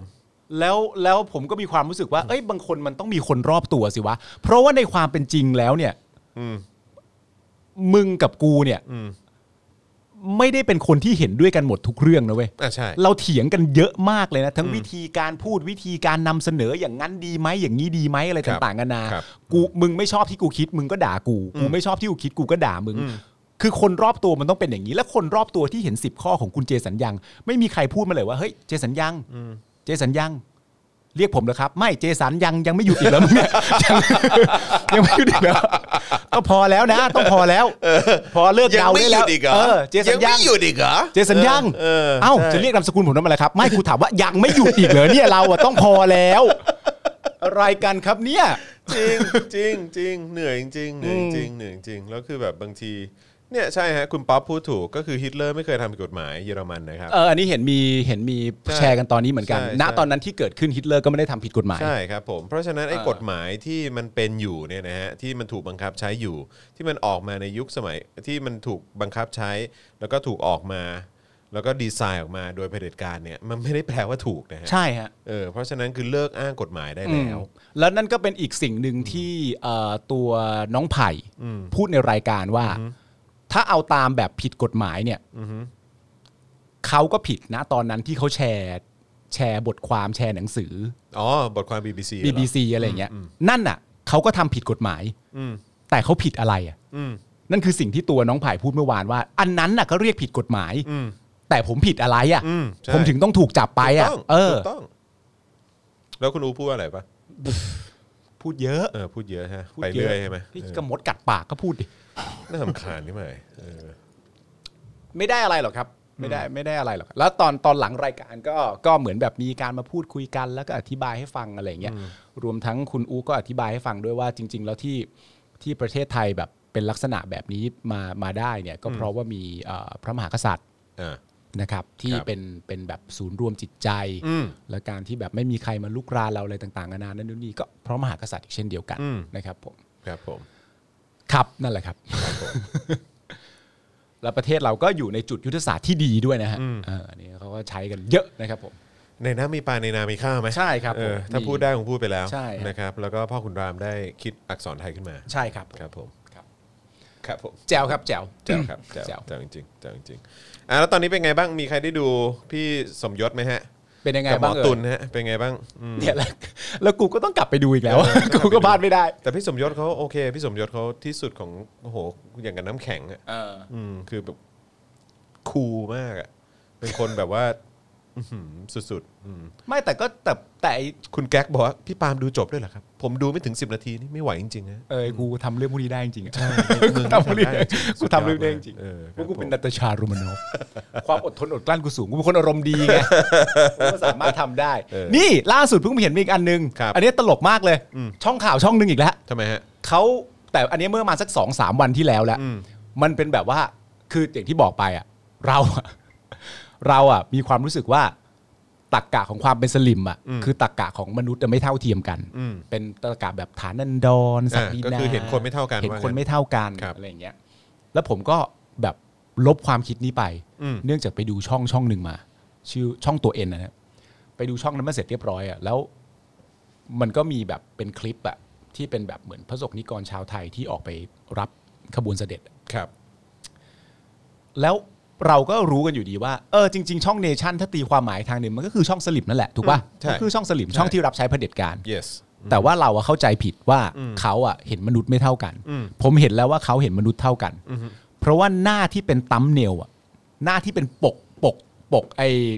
ปกคลิปอะ อืม หน้าที่ใหญ่ที่สุดอะของคนที่ออกไปรับเสด็จอะคุณว่าหน้าใคร บินไหม ไม่ ในคลิปนั้นอะไม่ใช่ เอิ่ม เออ เดี๋ยวเดี๋ยวเดี๋ยวเดี๋ยวใจ ถ้าผม เย็น พูด ใจเย็นใจเย็น อ่า ใจเย็นใจเย็นใจเย็นเอิ่ม อ่า เสียโป้ ถูก เอ้ย มันคือหน้าเสียโป้ อ่ะเหรอ เออ นั่นแปลว่าช่องข่าวช่องเนี้ยสำหรับคนที่ represent ความจงรักภักดีต่อชาติศาสนาและองค์พระมหากษัตริย์เนี่ยเขามีความรู้สึกว่าต้องใช้หน้าเสียโป้ด้วยความโดดเด่นที่สุด ซึ่งสมมติว่าถ้าเป็นผมเองยผมจะไม่ใช้ เป็นตัวชู ไง โรงนะ เออผมจะไม่ เป็นตัวชู ผ โรง มจะไม่ใช้ไงแต่ว่าเขาคงเห็นแบบมนุษย์เท่ากันจริงๆอ่ะ ก็ เขาถึงแบบใช้หน้าใครก็ได้เลย บ้าเสียโป้นี่เขาจริง ๆ ฉายาคืออะไรนะ เทพบุตรการพนันปะ ไม่รู้ ไม่ไม่ไม่ไม่ไม่ไม่มีความรู้สึกว่าจำเป็นต้องรู้เท่าไหร่ ไม่มีความรู้สึกว่าจำเป็นต้องรู้เขาจะเป็นอะไรก็ปล่อยเขาเป็นไปเถอะ เทพบุตรการพนัน เออ นะฮะครับผมก็เออไม่สิต้องบอกว่าเป็นเทพบุตรเสียงดวง เทพบุตรเสียงดวง อ่า อุ้ยเขาด่านักการเมืองด้วยนะ ตอนนั้นด่าใครอ๋อ ด่าหมธดเล นาย ธรปะ ไม่ใช่เขาด่าหมดเลยว่านักการเมืองมันชั่วทั้งนั้นแหละ อ๋อครับผม นักกาเอง โอเค ชั่วทุกคน แล้วเข้าสภาไปทำไม ไปเป็นที่ปรึกษากมททำไม เขาไม่ได้เข้าไปเป็นอันนั้นเขาแค่ไปให้ความร่วม นั่น มื แห อ ละ เฉย ก็เข้าก็เหยียบสภาทำไม ๆอ๋อถ้าจริง ๆ นักการเมืองเลวไม่ควรเข้าเลย อืมใช่ ผมก็ไม่รู้ด้วยนะว่านักการเมืองเลวทุกคนหรือเปล่าสำหรับเขาอาจจะมีคนดีๆอยู่บ้างก็ได้ อ่าถูกต้องครับผมอืมนะฮะ นี่ออกไปเป็นชาวประมงอีกคน เออนะฮะก็ก็ดีฮะก็ดูแต่ละคนที่ represent นะฮะฝั่งการปกป้องอะไรเหล่านี้เนี่ยนะฮะก็มีทั้งเสียโป้ อืม อุนะฮะพุทธอิสระ ครับ อะไรต่างๆ เหล่านี้โอ้ก็ ก็ดีฮะ ดีๆทั้งนั้นเลยนะค ก็ รับ เวลา ผม เขาเลือกกันเองแล้วอะ ครับผม ว่าจะ represent ล่าสุดมี LO Rose ใช่ L LO Rose หรือ LO Rose ป่ะผมไม่แน่ใจ L O O รถนั่นแหละ แก๊งโอรถ ใช่ นะ ใช่ใช่เออนะครับ คุณแอลนี่ก็ต้องบอกว่าเป็นรุ่นแรก รุ่นแรกของนักเลงที่เป็นนักเลงโซเชียลที่โด่งดัง อ๋อเหรอ ดังมาคู่กันกับแบบ LO รถเนวัดดาวแหม อ๋อเออว่ะ สร้างมา เออตอนนี้ไปอยู่ไหนแล้วเนเนวัดดาวเนี่ย ไม่รู้เลยครับผม ไม่ต้องรู้ก็ได้ ไม่ต้องไม่จริงไม่ต้องรู้ก็ได้ ครับผมนะฮะ ปล่อยเขา อ่ะแต่ว่ามีข่าวดีอีกหนึ่งข่าวก็คือว่าล่าสุดเนี่ยรู้สึกว่าน้องรุ้งจะออกจากโรงพยาบาลแล้วนะ จริงหรือเปล่าเย่ ใช่ครับผมใช่ใช่ซึ่งก็ถือว่าเป็นเรื่องที่ที่น่ายินดีนะครับเพนกวินก็ออกจากโรงพยาบาลแล้วเหมือนกัน อืม นะครับก็เพนกวินก็เห็นบอกว่าร่างกายคืนกำลังเมื่อไหร่เนี่ยจะไปชุมนุมไล่เผด็จการแน่นอน อ๋อโอ นะ เค ครับก็ก็ต้องแข็งแรงนะ อืม ดูแลสุขภาพตัวเองกันด้วยนะครับน้องๆครับ ครับ เพราะว่า ผม อันนี้มันถือว่าเป็นการต่อสู้ระยะยาวจริง ๆ อืม นะครับแล้วก็ล่าสุดนี่ก็มีกิจกรรมรวมพลราษฎรที่สารยา อืม นะครับซึ่งก็ดูเหมือนว่าคนก็เยอะไม่แพ้กัน อืม นะครับแล้วก็เดี๋ยวอัปเดตนิดนึงแล้วกันนะครับว่าเอ่อรู้สึกว่าทางคณะราษฎรเขาจะออกมาเอ่อแถลงข่าวเอ้ยไม่ไม่ได้แถลงข่าวขอขออภัยคือหมายว่าเข้ามาโพสต์เรียบร้อยแล้วนะครับว่าจะมีการจะมีการเคลื่อนไหวนะครับเกิดขึ้นในวันที่ 8 พฤศจิกายนก็คือวันอาทิตย์นี้เนาะ อืม นะครับสารต่อ 4 เดือนที่สู้นะครับแล้วก็ทางตำรวจก็บอกว่าไม่ถอยเหมือนกัน จะจัด อ่า 12 กองร้อยคุมฝูงชน เท่ดี อย่าลืมให้เบี้ยเลี้ยงเขาด้วยนะฮะ ใช่ครับผม ตำรวจที่ออกมาอย่าลืมดูแลเบี้ยเลี้ยงเขาด้วยนะฮะ เฮ้ยเขาบอกแล้วว่าเขาแบบถือป้ายนั้นเพราะเขาถือเล่นกับเพื่อน ตามใจ ผมแบบผมถือเล่นกับเพื่อนครับ แล้วพอดีพอดีมีคนก็ถ่ายเล่น แล้วก็ไปส่งกันในกรุ๊ปเออมันก็เลยเป็นเรื่องเลยครับผม อ๋อแสดงว่ากับกลุ่มเพื่อนกันอ่ะนี่เป็นนี่เป็นประเด็นที่คุณชอบล้อเล่นกันใช่ไหม อ่า ก็ถึงมาเขียนได้ไง ใช่ นั่นแปลว่าพออยู่ข้างในในเบื้องหลัง เออ นี่เป็นประเด็นที่คุณชอบมาล้อเล่นกัน เอออ๋ครับผม ก็ต้องให้คุณคนเดียวว่า จริงๆเหรอจ๊ะ ไม่แล้วแล้วอีกอย่างก็น่าสนใจแล้วใครเป็นคนทำป้ายนั้นวะ เขาก็เขียนเองเหรอมั้ง ใช่คือคือเขาเขาบอกปะรบกวนรบกวนอาจารย์แบงค์ช่วยเช็คข่าวให้ผมหน่อยได้ไหมฮะว่าว่าว่าคนนั้นเขา เขาบอกว่ามันติดติดอยู่ข้างรถเขาเลยบิดดึงมาชูเล่น ใช่ซึ่งซึ่งถ้าเกิดว่ามันเป็นฝีมือของประชาชนที่ออกมาชุมนุมหรืออะไรก็ตามอ่ะ อืม เขาจะพูดเรื่องเบี้ยเลี้ยงทำไม ใช่ เขาจะออกมาปกป้องบี้เลี้ยงของคุณทำไม เขามีความจำเป็นอะไร เขาต่อสู้เพื่อ 3 ข้ออยู่และ 3 ข้อมันใหญ่มาก เขาไม่มีเวลามาดูแลเบี้ยเลี้ยง คุณหรอกครับ เขาเขาไม่คุยเรื่องเบี้ยเลี้ยงเหรอฮะ ครับ เออครับผม ไม่ คือแบบ น่าใช่นะฮะ เหรอเออ ไม่น่าใช่นะฮะ เออใช่ไหม อืม แล้วดูแล้วดูป้ายมันทำมาจริงจังด้วยนะ เออ ป้ายมันไม่ใช่เล็ก ๆ นะ เออ ไม่รู้ปริ้นมาหรือเปล่าผมไม่แน่ใจ ตั้งอกตั้งใจอ่ะแต่แต่ เออ ผมก็มีความรู้สึกว่า เออ แต่ว่าอย่างสมมติแบบฝั่งที่เรียกร้องประชาธิปไตยเป็นฝั่งที่ยอมรับความจริงอยู่แล้ว ถ้าใครทำป้ายลักษณะจะดูแลเบี้ยเลี้ยงตำรวจเนี่ย ก็ยอมรับออกมาหน่อยละกัน ว่าทำไว้จริง ๆ นะ ใช่เออแล้วคือจริง ๆ แบบถ้าเกิดว่าจะทำป้ายเรียกร้องเบี้ยเลี้ยงให้ตำรวจเนี่ยก็บอกว่า พี่พี่โดนอมเบี้ยเลี้ยงหรือเปล่า ครับ แบบนี้เปล่าวะ ก็ชัดๆไปเลยดีกว่า เออแต่คืออันนี้แบบว่าโดนอมเบี้ยเลี้ยงนายหักหัวคิวอะไรสักอย่าง เอ คือ อ แบบ มันมันเป็น อัน ป้า นี้ ย มันเหมือน ที่ เป็นเป็นประมาณว่าเป็นคนที่ถูกกระทำอ่ะพู ถู ด กต้อง เอง ใช่ถูกต้อง คือมันไม่ได้เป็นการพูดเพื่อแบบว่ามา เออ มาปกป้องให้คนที่ถูกกระทำอะ ใช่ ออ เพราะว่าถ้าน้องๆนักศึกษาเป็นคนพูดเนี่ย เออ ลักษณะคำพูดหรือตัวอักษรเนี่ยมันจะเป็นการพูดให้พี่ ใช่ แต่ว่าคำพูดที่อยู่บนนั้นน่ะมันคือมันเหมือนตัวผู้พูดอะพูดออกมาเอง ใช่ มันไม่ใช่ข้อเรียกร้องของน้องๆอยู่แล้ว อะ อะไรอะ บอกว่าอ่ะนายกรัฐมนตรีลาออกเอ่อรัฐธรรมนูญต้องมาจากสสรและ เออ เอ่อหัวหน้าต้องไม่หัก หัวคิว เออ ไอ้เหี้ยแม่งไม่ ว่าจะ ใช่ เขียน เปล่า ทำไม วะ อะ แม่งไม่ใช่เปล่า จะเขียนทำไม วะแม่งไม่ใช่เปล่าวะเออ เราต้องการปฏิรูปเรื่องนั่นนู่นนี่ เออเออ ที่สำคัญ อย่าไปหักหัวคิวพี่เขา อย่างเงี้ยเหรอบ้าเปล่า ไม่ใช่เรื่องใหญ่เหี้ย บ้าเปล่า ไม่ใช่เรื่องใหญ่ แต่อันนี้เรื่องใหญ่ อะไรอ่ะ เบี้ยเลี้ยงผม ทำไมฮะ เพิ่งมา10 16เปอร์เซ็นต์เอ โอ้ ง ครับ โอ้ ผมโหเอาแล้ โอ้ วไง โหครับขอความกรุณาครับนะเพื่อไม่ให้เอ่อเข้าเนื้อของเรา อ่าน นะครับนะก็ขอความกรุณาทุกท่านสนับสนุนเราเข้ามาผ่าน อ่า ทางบัญชีกสิกรไทยนะครับนะฮะ0698 975 539 หรือสแกน QR code ก็ได้ด้วยเหมือนกันนะครับ อ่า หรือว่าอยากจะเอ่อเหมือนแบบสนับสนุนเราอย่างต่อเนื่องนะครับ ก็เซฟไว้นะฮะเลขบัญชีนี้เป็นเฟ v o r i t e นะ ครั ฮะ บผม ในเอ่อแอปพลิเคชัน e-banking ของคุณ ฮะ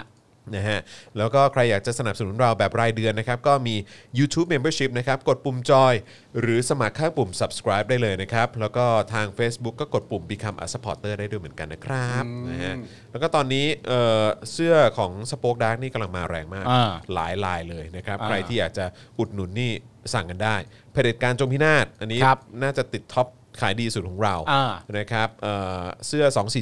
2475 เสื้อเอ่อประชาธิปไตยอันมี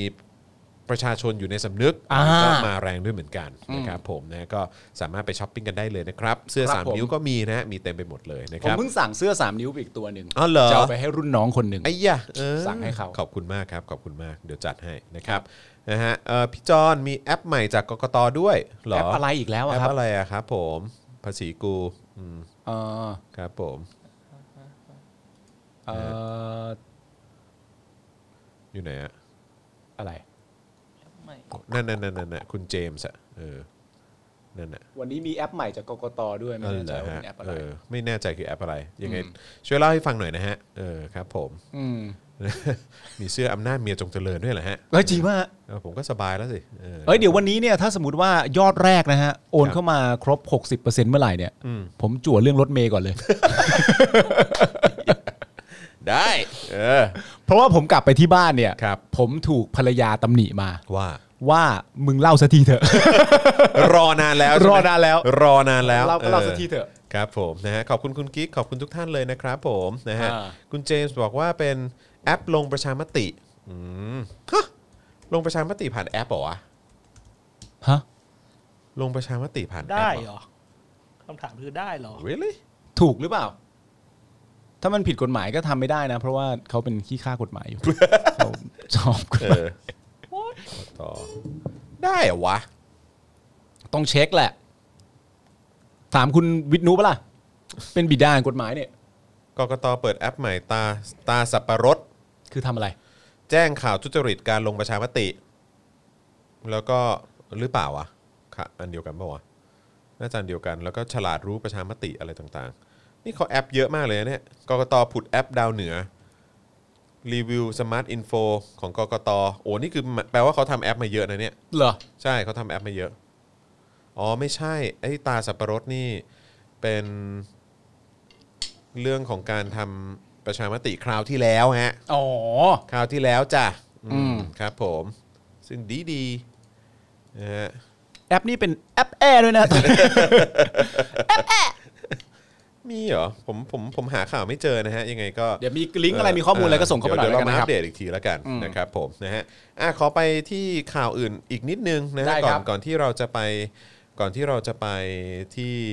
นิวยอร์กกัน ครับ นะ โอ้เราจะไปนิวยอร์ก ใช่เดี๋ยวเราจะไปนิวยอร์กกันนะครับเอ่อแปลเอ่อแปลทุยแปดพฤศจิกายนนี้นะค ครั รับบ ก็ทางคณะราษฎร 63นะครับก็ได้ประกาศออกมาแล้วนะครับว่าจะมีการเดินขบวนครั้งยิ่งใหญ่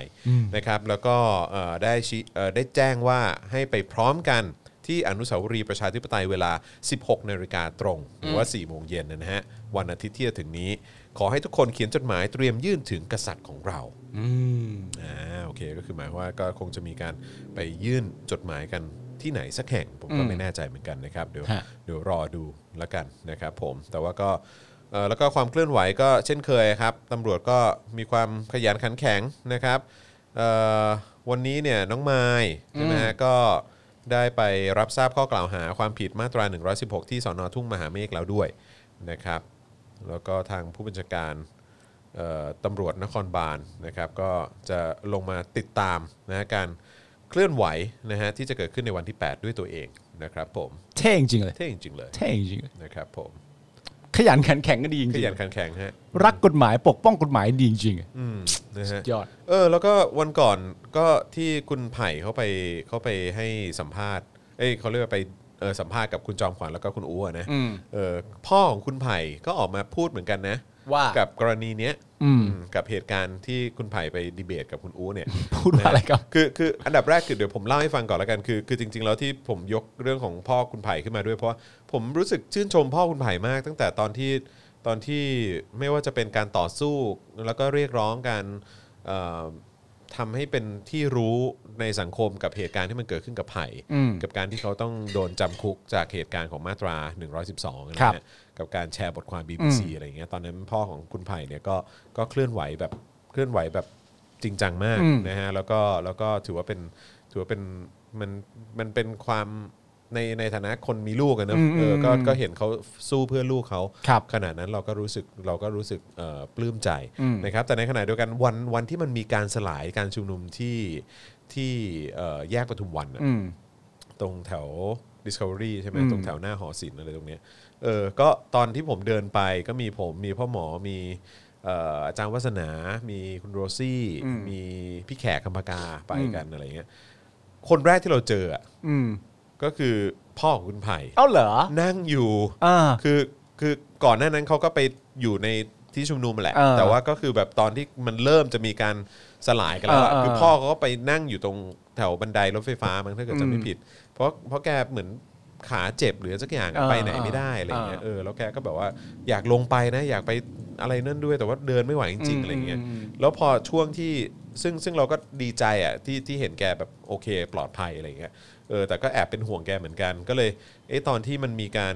เริ่มสลายการชุมนุมเริ่มฉีดน้ำกันแล้ว แล้วคนก็เริ่มเริ่มจะหนีไปหลบกันในจุฬาหรือว่าแบบแยกย้ายกันแล้วเนี่ย ก็คือแกก็ยังอยู่ตรงนั้นน่ะ อืม ไปไหนไม่ได้ อืม นะฮะก็เลยก็เลยพ่อหมอเนี่ยก็เลยวิ่งไป แล้วก็ อืม ไปเรียกมอเตอร์ไซค์รับจ้าง อ่า แล้วก็ให้ไปรับพ่อของคุณไผ่ไปส่งให้เข้าไปอยู่ในข้างในจุฬา อ๋อ เพื่อความปลอดภัย อ๋อ เออแล้วแกก็แบบว่าวันนั้นคือก็นึกว่าแกก็คงจะพอแล้วนะแล้วก็แบบว่า เออ เอออาจจะกลับบ้านไหมอะไรกลับไปพักก่อนอะไรอย่างเงี้ย อืม เออแต่ว่าก็ก็ดูก็ยังเคลื่อนไหวอย่างต่อเนื่อง แล้วก็ไม่หยุดแล้วก็ซัพพอร์ตลูกแบบเต็มที่อยู่เรื่อยๆ แบบคือแกก็แบบดีอ่ะ เอาก็แน่สิก็เขาเชื่อในความถูกต้องที่ลูกเขาทำอ่ะ ใช่ใช่แต่คือแบบแกก็สภาพร่างกายก็ดู อ๋อ เออก็ไม่ได้แข็งแรงมากไง เราก็เป็นห่วงไงเออ ไปด้วยใจ ใช่ก็รู้แต่แต่ก็ยังไงเป็นกำลังใจให้กับครอบครัวคุณไผ่ด้วยละกัน ครับ นะครับ ผมนะฮะ แล้วเขาโพสต์ยังไงเกี่ยวกับเหตุการณ์ อ่ะ ดีเบต เอ่อพ่อของคุณไผ่นะครับหรือว่าทนายอู๊ดเนี่ยนะฮะก็เอ่อบอกว่าเอ่อมีหลายคนน่ะอาจจะไม่เห็นด้วยนะกับการที่คุณไผ่เขาไปออกรายการอะไรอย่างเงี้ยแต่ว่าเอ่อในมุมของครอบครัวเนี่ยก็รู้สึกภาคภูมิใจในตัวลูกนะครับ อืม ชื่นชมในตัวลูก ไม่เห็นด้วยเหรอ เออก็คือคุณคุณเอ่อทนายอู๊ดนะครับหรือว่า อ่า พ่อพ่อคุณไผ่เนี่ยก็บอกว่าครอบครัวเราดีใจที่ไผ่ไปเวทีจอมขวัญปะทะกับอุนะฮะ จ เรา อมขวัญประทะกับผม เออ อ่า เวทีจอมขวัญประทะกับอุ อ่า เราไม่เห็นด้วยที่หลายคนแสดงความคิดเห็นว่าไผ่ไม่ควรไป หากใครชอบสังเกตไผ่ไม่ทะเลาะกับอุแต่ไผ่พยายามใช้เวทีนี้ให้สังคมเข้าใจเอ่ออะไรเราชอบนะฮะส่วนอีอุไร้สาระและไผ่ ได้ล่อให้อีอุแสดงท่าแท้อย่างสุดๆแล้ว อืม ใครว่าไผ่อย่างไร ครอบครัวเราชื่นชมไผ่ครับอืมนะฮะอันนี้ก็คือในมุมของคุณพ่อ ไม่ไม่ผมแล้วแต่ผมมีคำถามว่า อืม แล้วใครจะว่าไผ่ยังไงฮะ ไม่ก็คือหลายคนก็เหมือนแบบอาจจะมีพูดว่าเออแบบไผ่สุภาพไปไผ่แบบไม่ อ๋อ ไผ่แบบเอาอุไม่ลงอะไรอย่างเงี้ยเออ อ่า แบบเป็นฟิลนั้นอะไรอย่างเงี้ยก็ใครจะไปเอาคนบ้าลงฮะเออ มันคือมันมันบางทีมันเป็นอย่างนี้ฮะ บางทีมันคือว่า จุดที่จุดที่คนคนหนึงไปถึงอ่ะ อืม กับจุดที่เราจะยอมให้ตัวเราเองไปอ่ะ อืม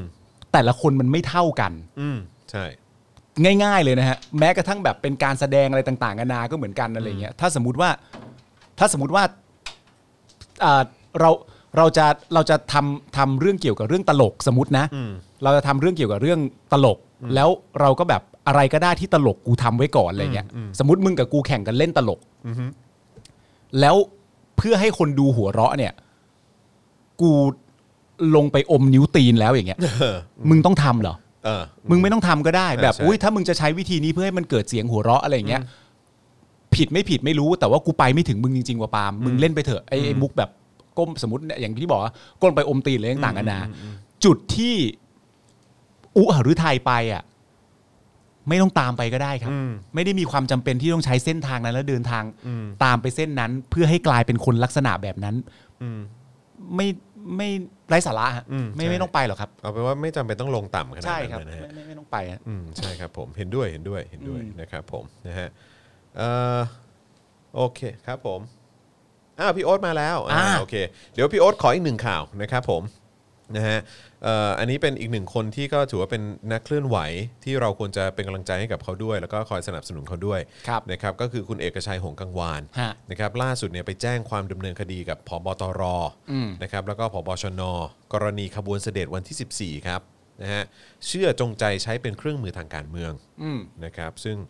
เออดีใจนะที่ที่มีคนออกมาเคลื่อนไหวในประเด็นนี้ด้วย อืม เพราะก็มีก็คุณเอกชัยเองก็โดน ก็โดนแบบได้รับผลกระทบจากจากประเด็นเนี้ย อืม มาก ๆ เลย เพราะว่าก็ท้ายสุดเราก็ยังหาหา ข้อเท็จจริงไม่ได้อะ อืม ว่าทำไมขบวนขบวนเสด็จถึงไป ทางนั้น และใครรับผิดชอบ อ่าน นะครับที่สถานีตำรวจนครบาลลาดพร้าวนะครับนายเอกชัยหงส์กังวานนักกิจกรรมทางการเมืองเข้าแจ้งความดำเนินคดีพลตำรวจเอกสุวัสด์แจ้งยอดสุขนะครับผเอ่อผวตรนะครับพลตำรวจโทพักขพงศ์พงเพตรา ผู้บัญชาการตำรวจนครบาลหรือว่าผบชนนะครับในความผิดมาตรา 157 ผู้ใดเป็นเจ้าพนักงานปฏิบัติ หรือละเว้นการปฏิบัติหน้าที่โดยมิชอบ เพื่อให้เกิดความเสียหายแก่ผู้ใดผู้หนึ่งผู้ใด หรือปฏิบัติหรือละเว้นการปฏิบัติหน้าที่โดยทุจริต ต้องระวังโทษจำคุกตั้งแต่ 1-10 ปี หรือปรับ 2,000ถึง20,000 บาท หรือทั้งจำทั้งปรับ อืม นะครับซึ่งคุณเอกชัยเขาก็เล่าถึงวันเกิดเหตุนะครับว่าขณะที่ผู้ชุมนุมเอ่อกลุ่มราษฎรกลุ่มใหญ่เนี่ยนะครับเอ่ออยู่บริเวณนางเลิ้งเนี่ยได้มีมวลชนบางส่วนรวมถึงตนอยู่ที่เอ่อทำเนียบรัฐบาลเนี่ยซึ่งไม่มีใครทราบว่าจะมีขบวนเสด็จผ่านตรงนั้น อืม เพราะเจ้าหน้าที่ตำรวจไม่ได้ประกาศแจ้งเตือนล่วงหน้านะฮะแม้ว่าพบชนดูแลความปลอดภัยอยู่บริเวณดังกล่าว อืม ดังนั้นตนเชื่อว่าการจงใจเจตนาให้ขบวนเสด็จผ่าน ผู้ชุมนุมเพื่อนำไปสู่การประกาศสถานการณ์ฉุกเฉินร้ายแรง ที่อ้างว่ากระทบต่อขบวนเสด็จในฐานะผบตร และผบชน ไม่สามารถหลีกเลี่ยงความรับผิดชอบได้ วันนี้จึงเข้ามาแจ้งความตามความผิดมาตรา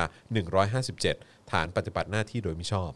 นะครับผมซึ่งในกรณีนี้เนี่ยนะฮะคุณเอกชัยแล้วก็ผู้ชุมนุมราษฎรอีก 2 ราย ถูกดำเนินคดีม 110นะฮะ110นะฮะฐานประทุษร้ายต่อเสรีภาพของพระราชินี อืม จากเหตุการณ์ขบวนเสด็จนะครับเมื่อวันที่ 14ตันเอ่อตุลาคมนะครับซึ่งถูกคุมขังกว่า 10 วันนะครับ อืม แล้วก็ก็กลายเป็นว่ามีคดคดีติดตัวไปแล้ว อ่า ซึ่งตอนนี้ผมไม่แน่ใจว่าคุณตันคุณตันได้ออกมาแล้วมั้ง อืม คุณตันสุรนาถนะครับนะฮะ อืม ก็ก็ก็น่าจะได้ออกมาแล้ว แต่ว่าก็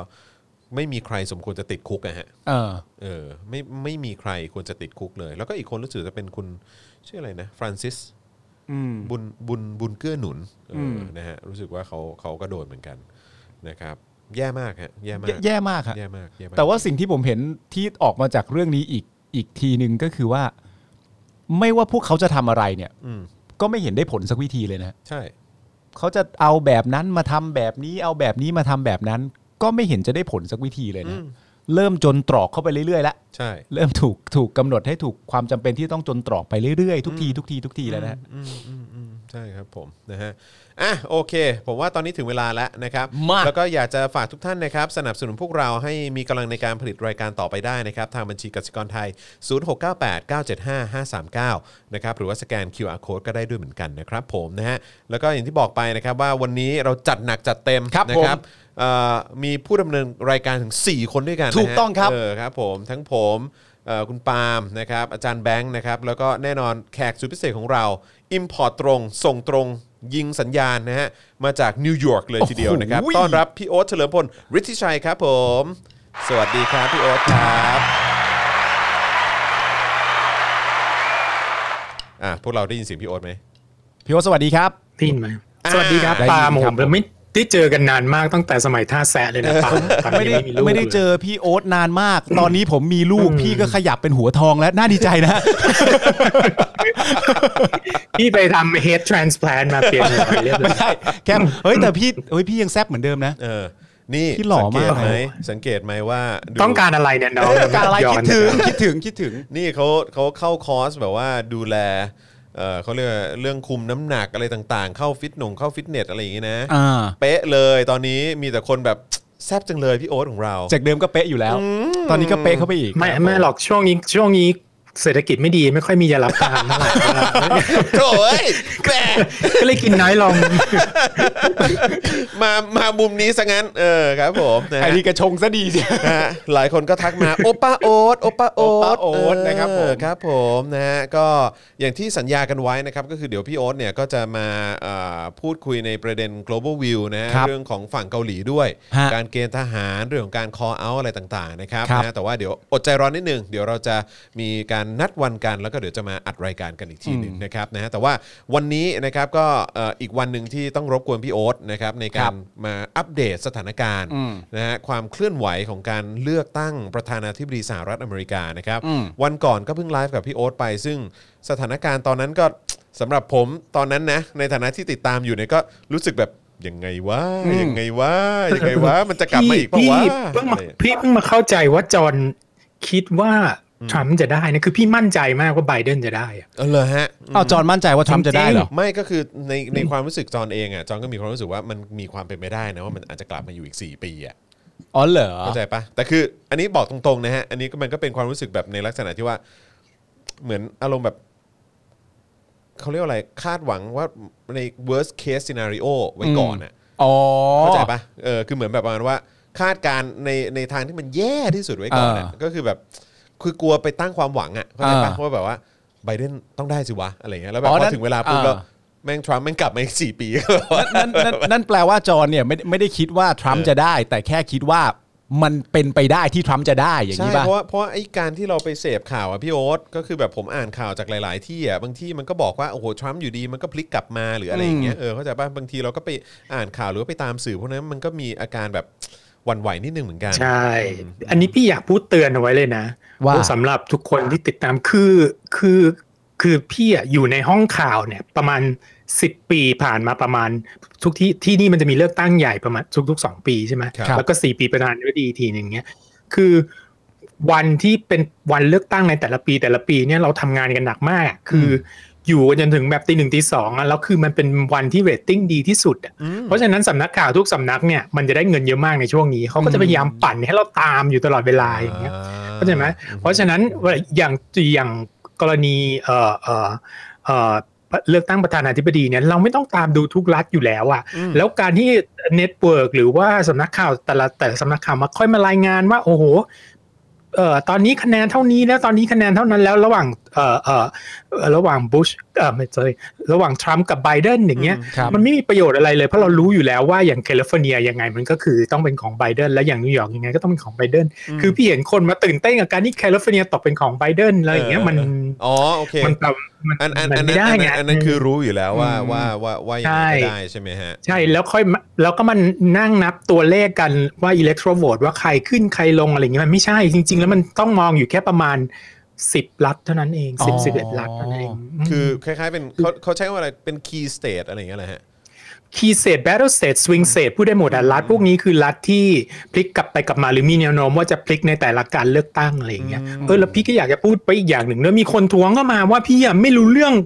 อิเล็กโทรโหวตเลยแม้แต่นิดเดียว เห็น พูด แล้วเห็นแล้ว เราก็ ห็นแล้ว อุ้ย เออ เราเกาหัวมากเลยอะ เออ เราตรงนี้ว่าทุกๆ 4 ปีอะเราเป็นคนที่ต้องมาอธิบายเรื่องอิเล็กโทรโหวตให้คนฟังแล้วก็มา ใช่ มาเขียนลงสป็อกดาร์กเราก็ลงคราวที่แล้วนี่มันมีการพูดถึงอิเล็กโทรโหวตกันอย่างอย่าง จริงจังเลยแหละ โอ้โหอยังละเอียดเลยจริงจังมากอย่างเงี้ย ใช่ คือ ใช่ งั้นก็จะอธิบายพื้นๆไว้เลยสำหรับคนที่ไม่เข้าใจว่าการเลือกตั้งประธานาธิบดีในอเมริกาเนี่ยมันไม่ได้เป็นการเลือกตั้งโดยตรงระหว่างประชาชนเอ่อเลือกประธานาธิบดีมันคือการประชาชนเนี่ยเลือกตัวแทนไปเลือกประธานาธิบดี อืมอืม อีกทีหนึ่งเพราะฉะนั้นมันก็คือเราอย่างสมมติเนี่ยในในนิวยอร์กเนี่ยมีเอ่อ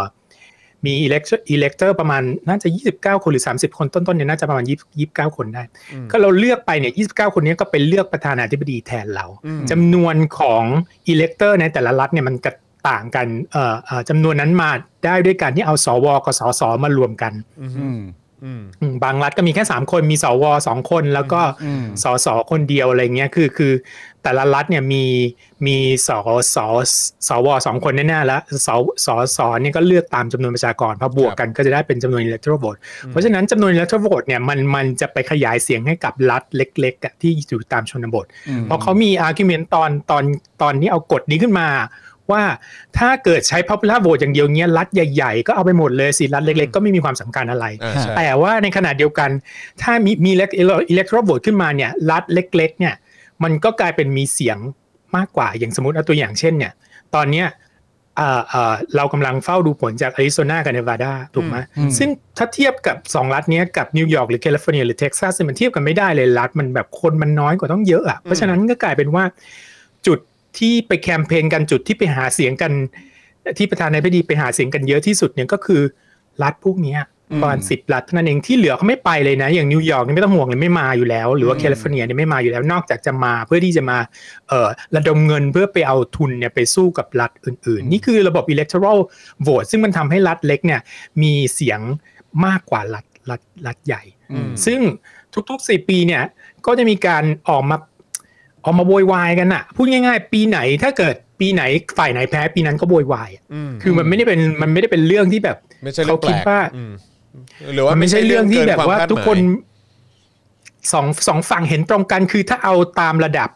หนึ่งคนหนึ่งโหวตจริงๆอ่ะตามตามหลักประชาธิปไตยจริงๆอ่ะเราก็ต้องไม่เอา electoral vote เพราะมันตั้งขึ้นมาเพื่อที่จะแบบว่าคือคือมันคือพี่เขียนไว้ละเอียดมากแล้วเรื่องนี้พี่ไม่อยากพูดซ้ำไงแต่ส่วนหนึ่งที่มันตั้งขึ้นมาได้ เพราะว่าตอนแรกเนี่ยเขาไม่คิดว่าคนส่วนใหญ่ในประเทศสมัยที่ไม่มีมีเดียเนี่ยเขาไม่คิดว่าคนส่วนใหญ่ในประเทศเนี่ยจะมีความรู้มากพอที่จะไปเลือกคนแค่คนเดียว เข้าใจปะ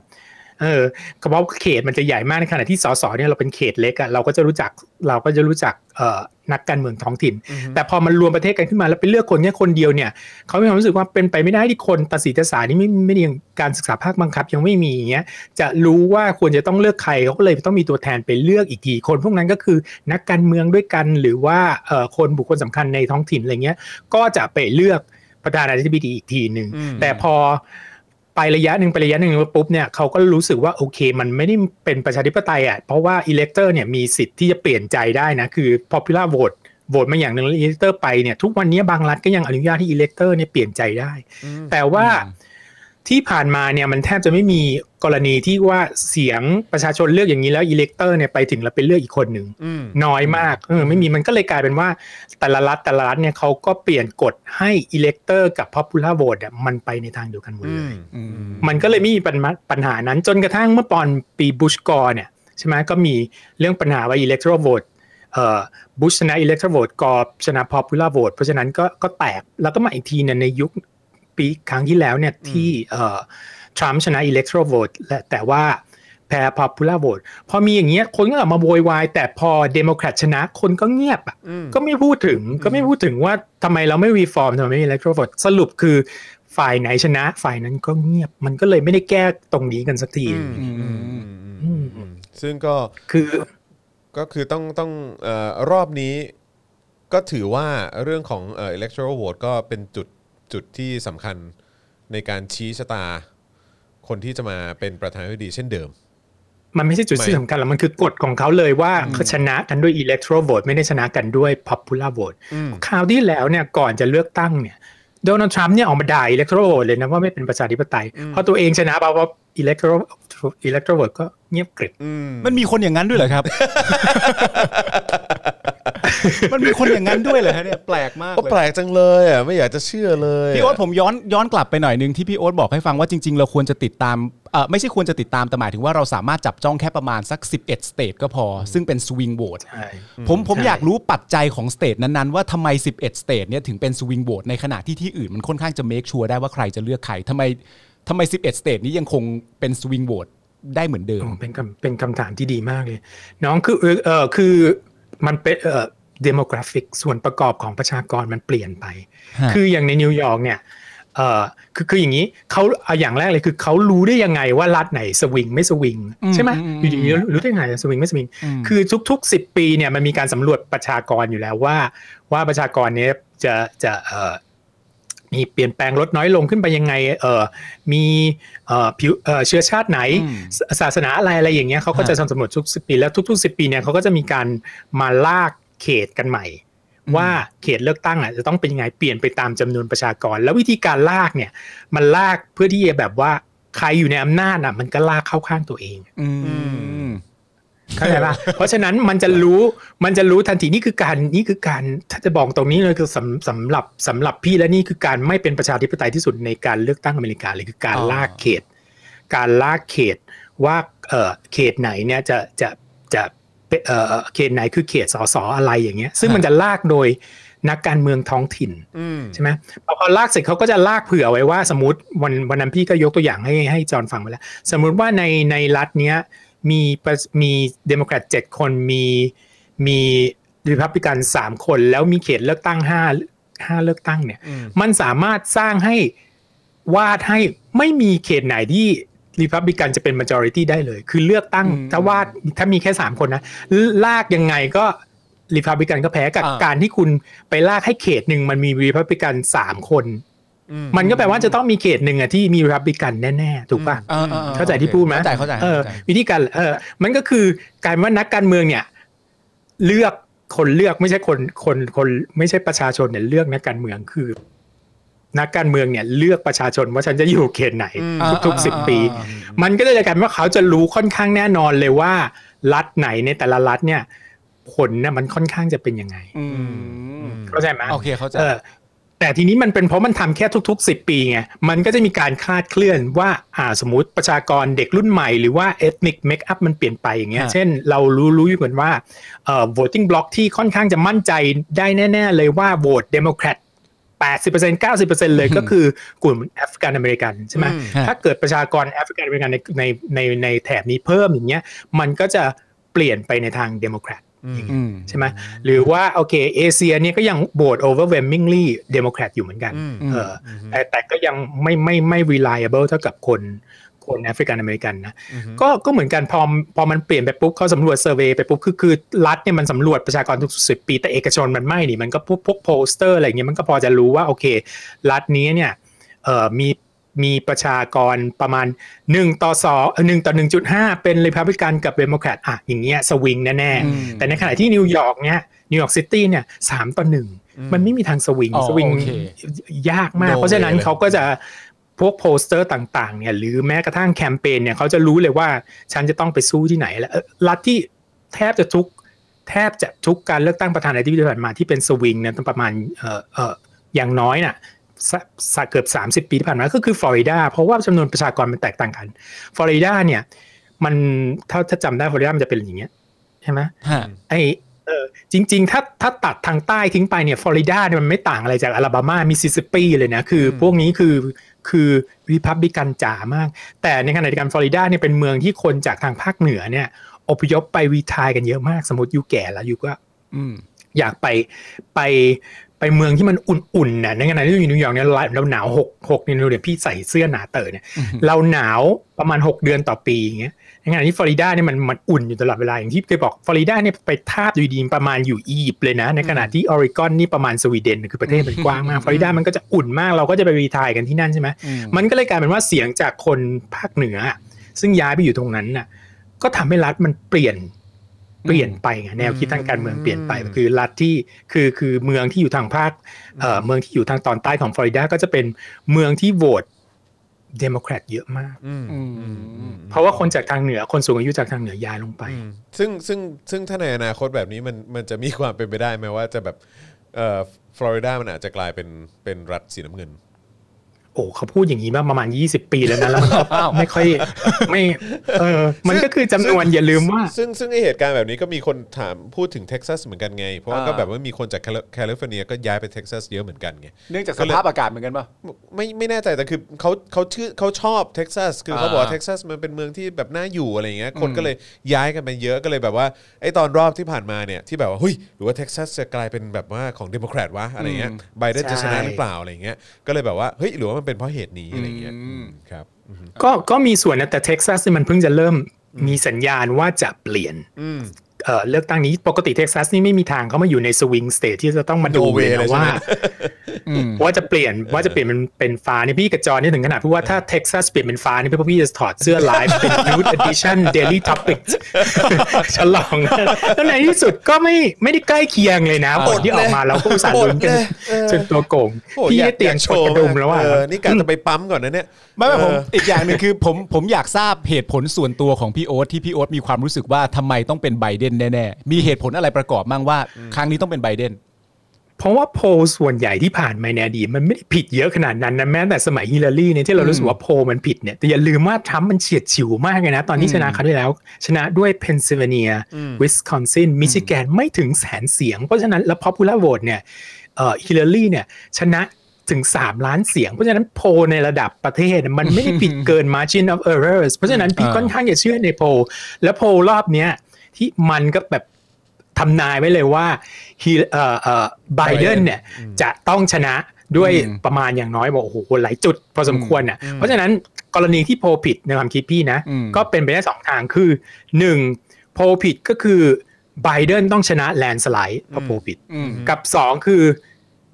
ทรัมป์ชนะอย่างฉิว จิว เฉี เฉี ยด ยด อืม เออฉะนั้นนี่คือในกรณีที่โพลผิด แล้วก็ไปไปมามาเนี่ย ตอนแรกเราก็รู้สึก อุ๊ย โพลผิดอีกแล้วแน่ๆเลยปีนี้อะไรอย่างเงี้ย อืม แต่เหมือนกับ เอ๊ะ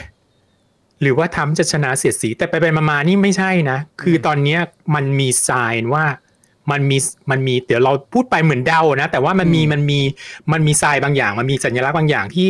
ดูแล้วมันจะไม่ได้เฉียดฉิวขนาดเลยนะเดี๋ยวเดี๋ยวจับตาดูเพนซิลเวเนียให้ดีหลังจากนับโหวตเสร็จว่ามันอาจจะไม่ได้เฉียดฉิวอย่างที่เราคิดเลยก็ได้ แล้วในขณะที่เราพูดว่าเท็กซัสเนี่ยไม่ได้เปลี่ยนเป็นเป็นบลูสเตทเนี่ยจอร์เจียเนี่ยที่เราคุยกันมานั้นกับจอห์นบอกว่าเดี๋ยวก็ดูจอร์เจียนะต้องนับเสร็จแล้วนะนะปรากฏจอร์เจียนี่ใกล้เคียงมากแล้วจอร์เจียนี่แบบไม่ได้เป็นเดโมแครตมาตั้งแต่ปี 1992อ่ะ อืม สมัยบิลคลินตันน่ะแล้วนี่มีแววว่าจะแบบชนะกันอย่างฉิวเฉียดมาก ซึ่งอันอันเนี้ยเป็นเป็นเป็นอย่างที่เราคุยกันในเรื่องว่า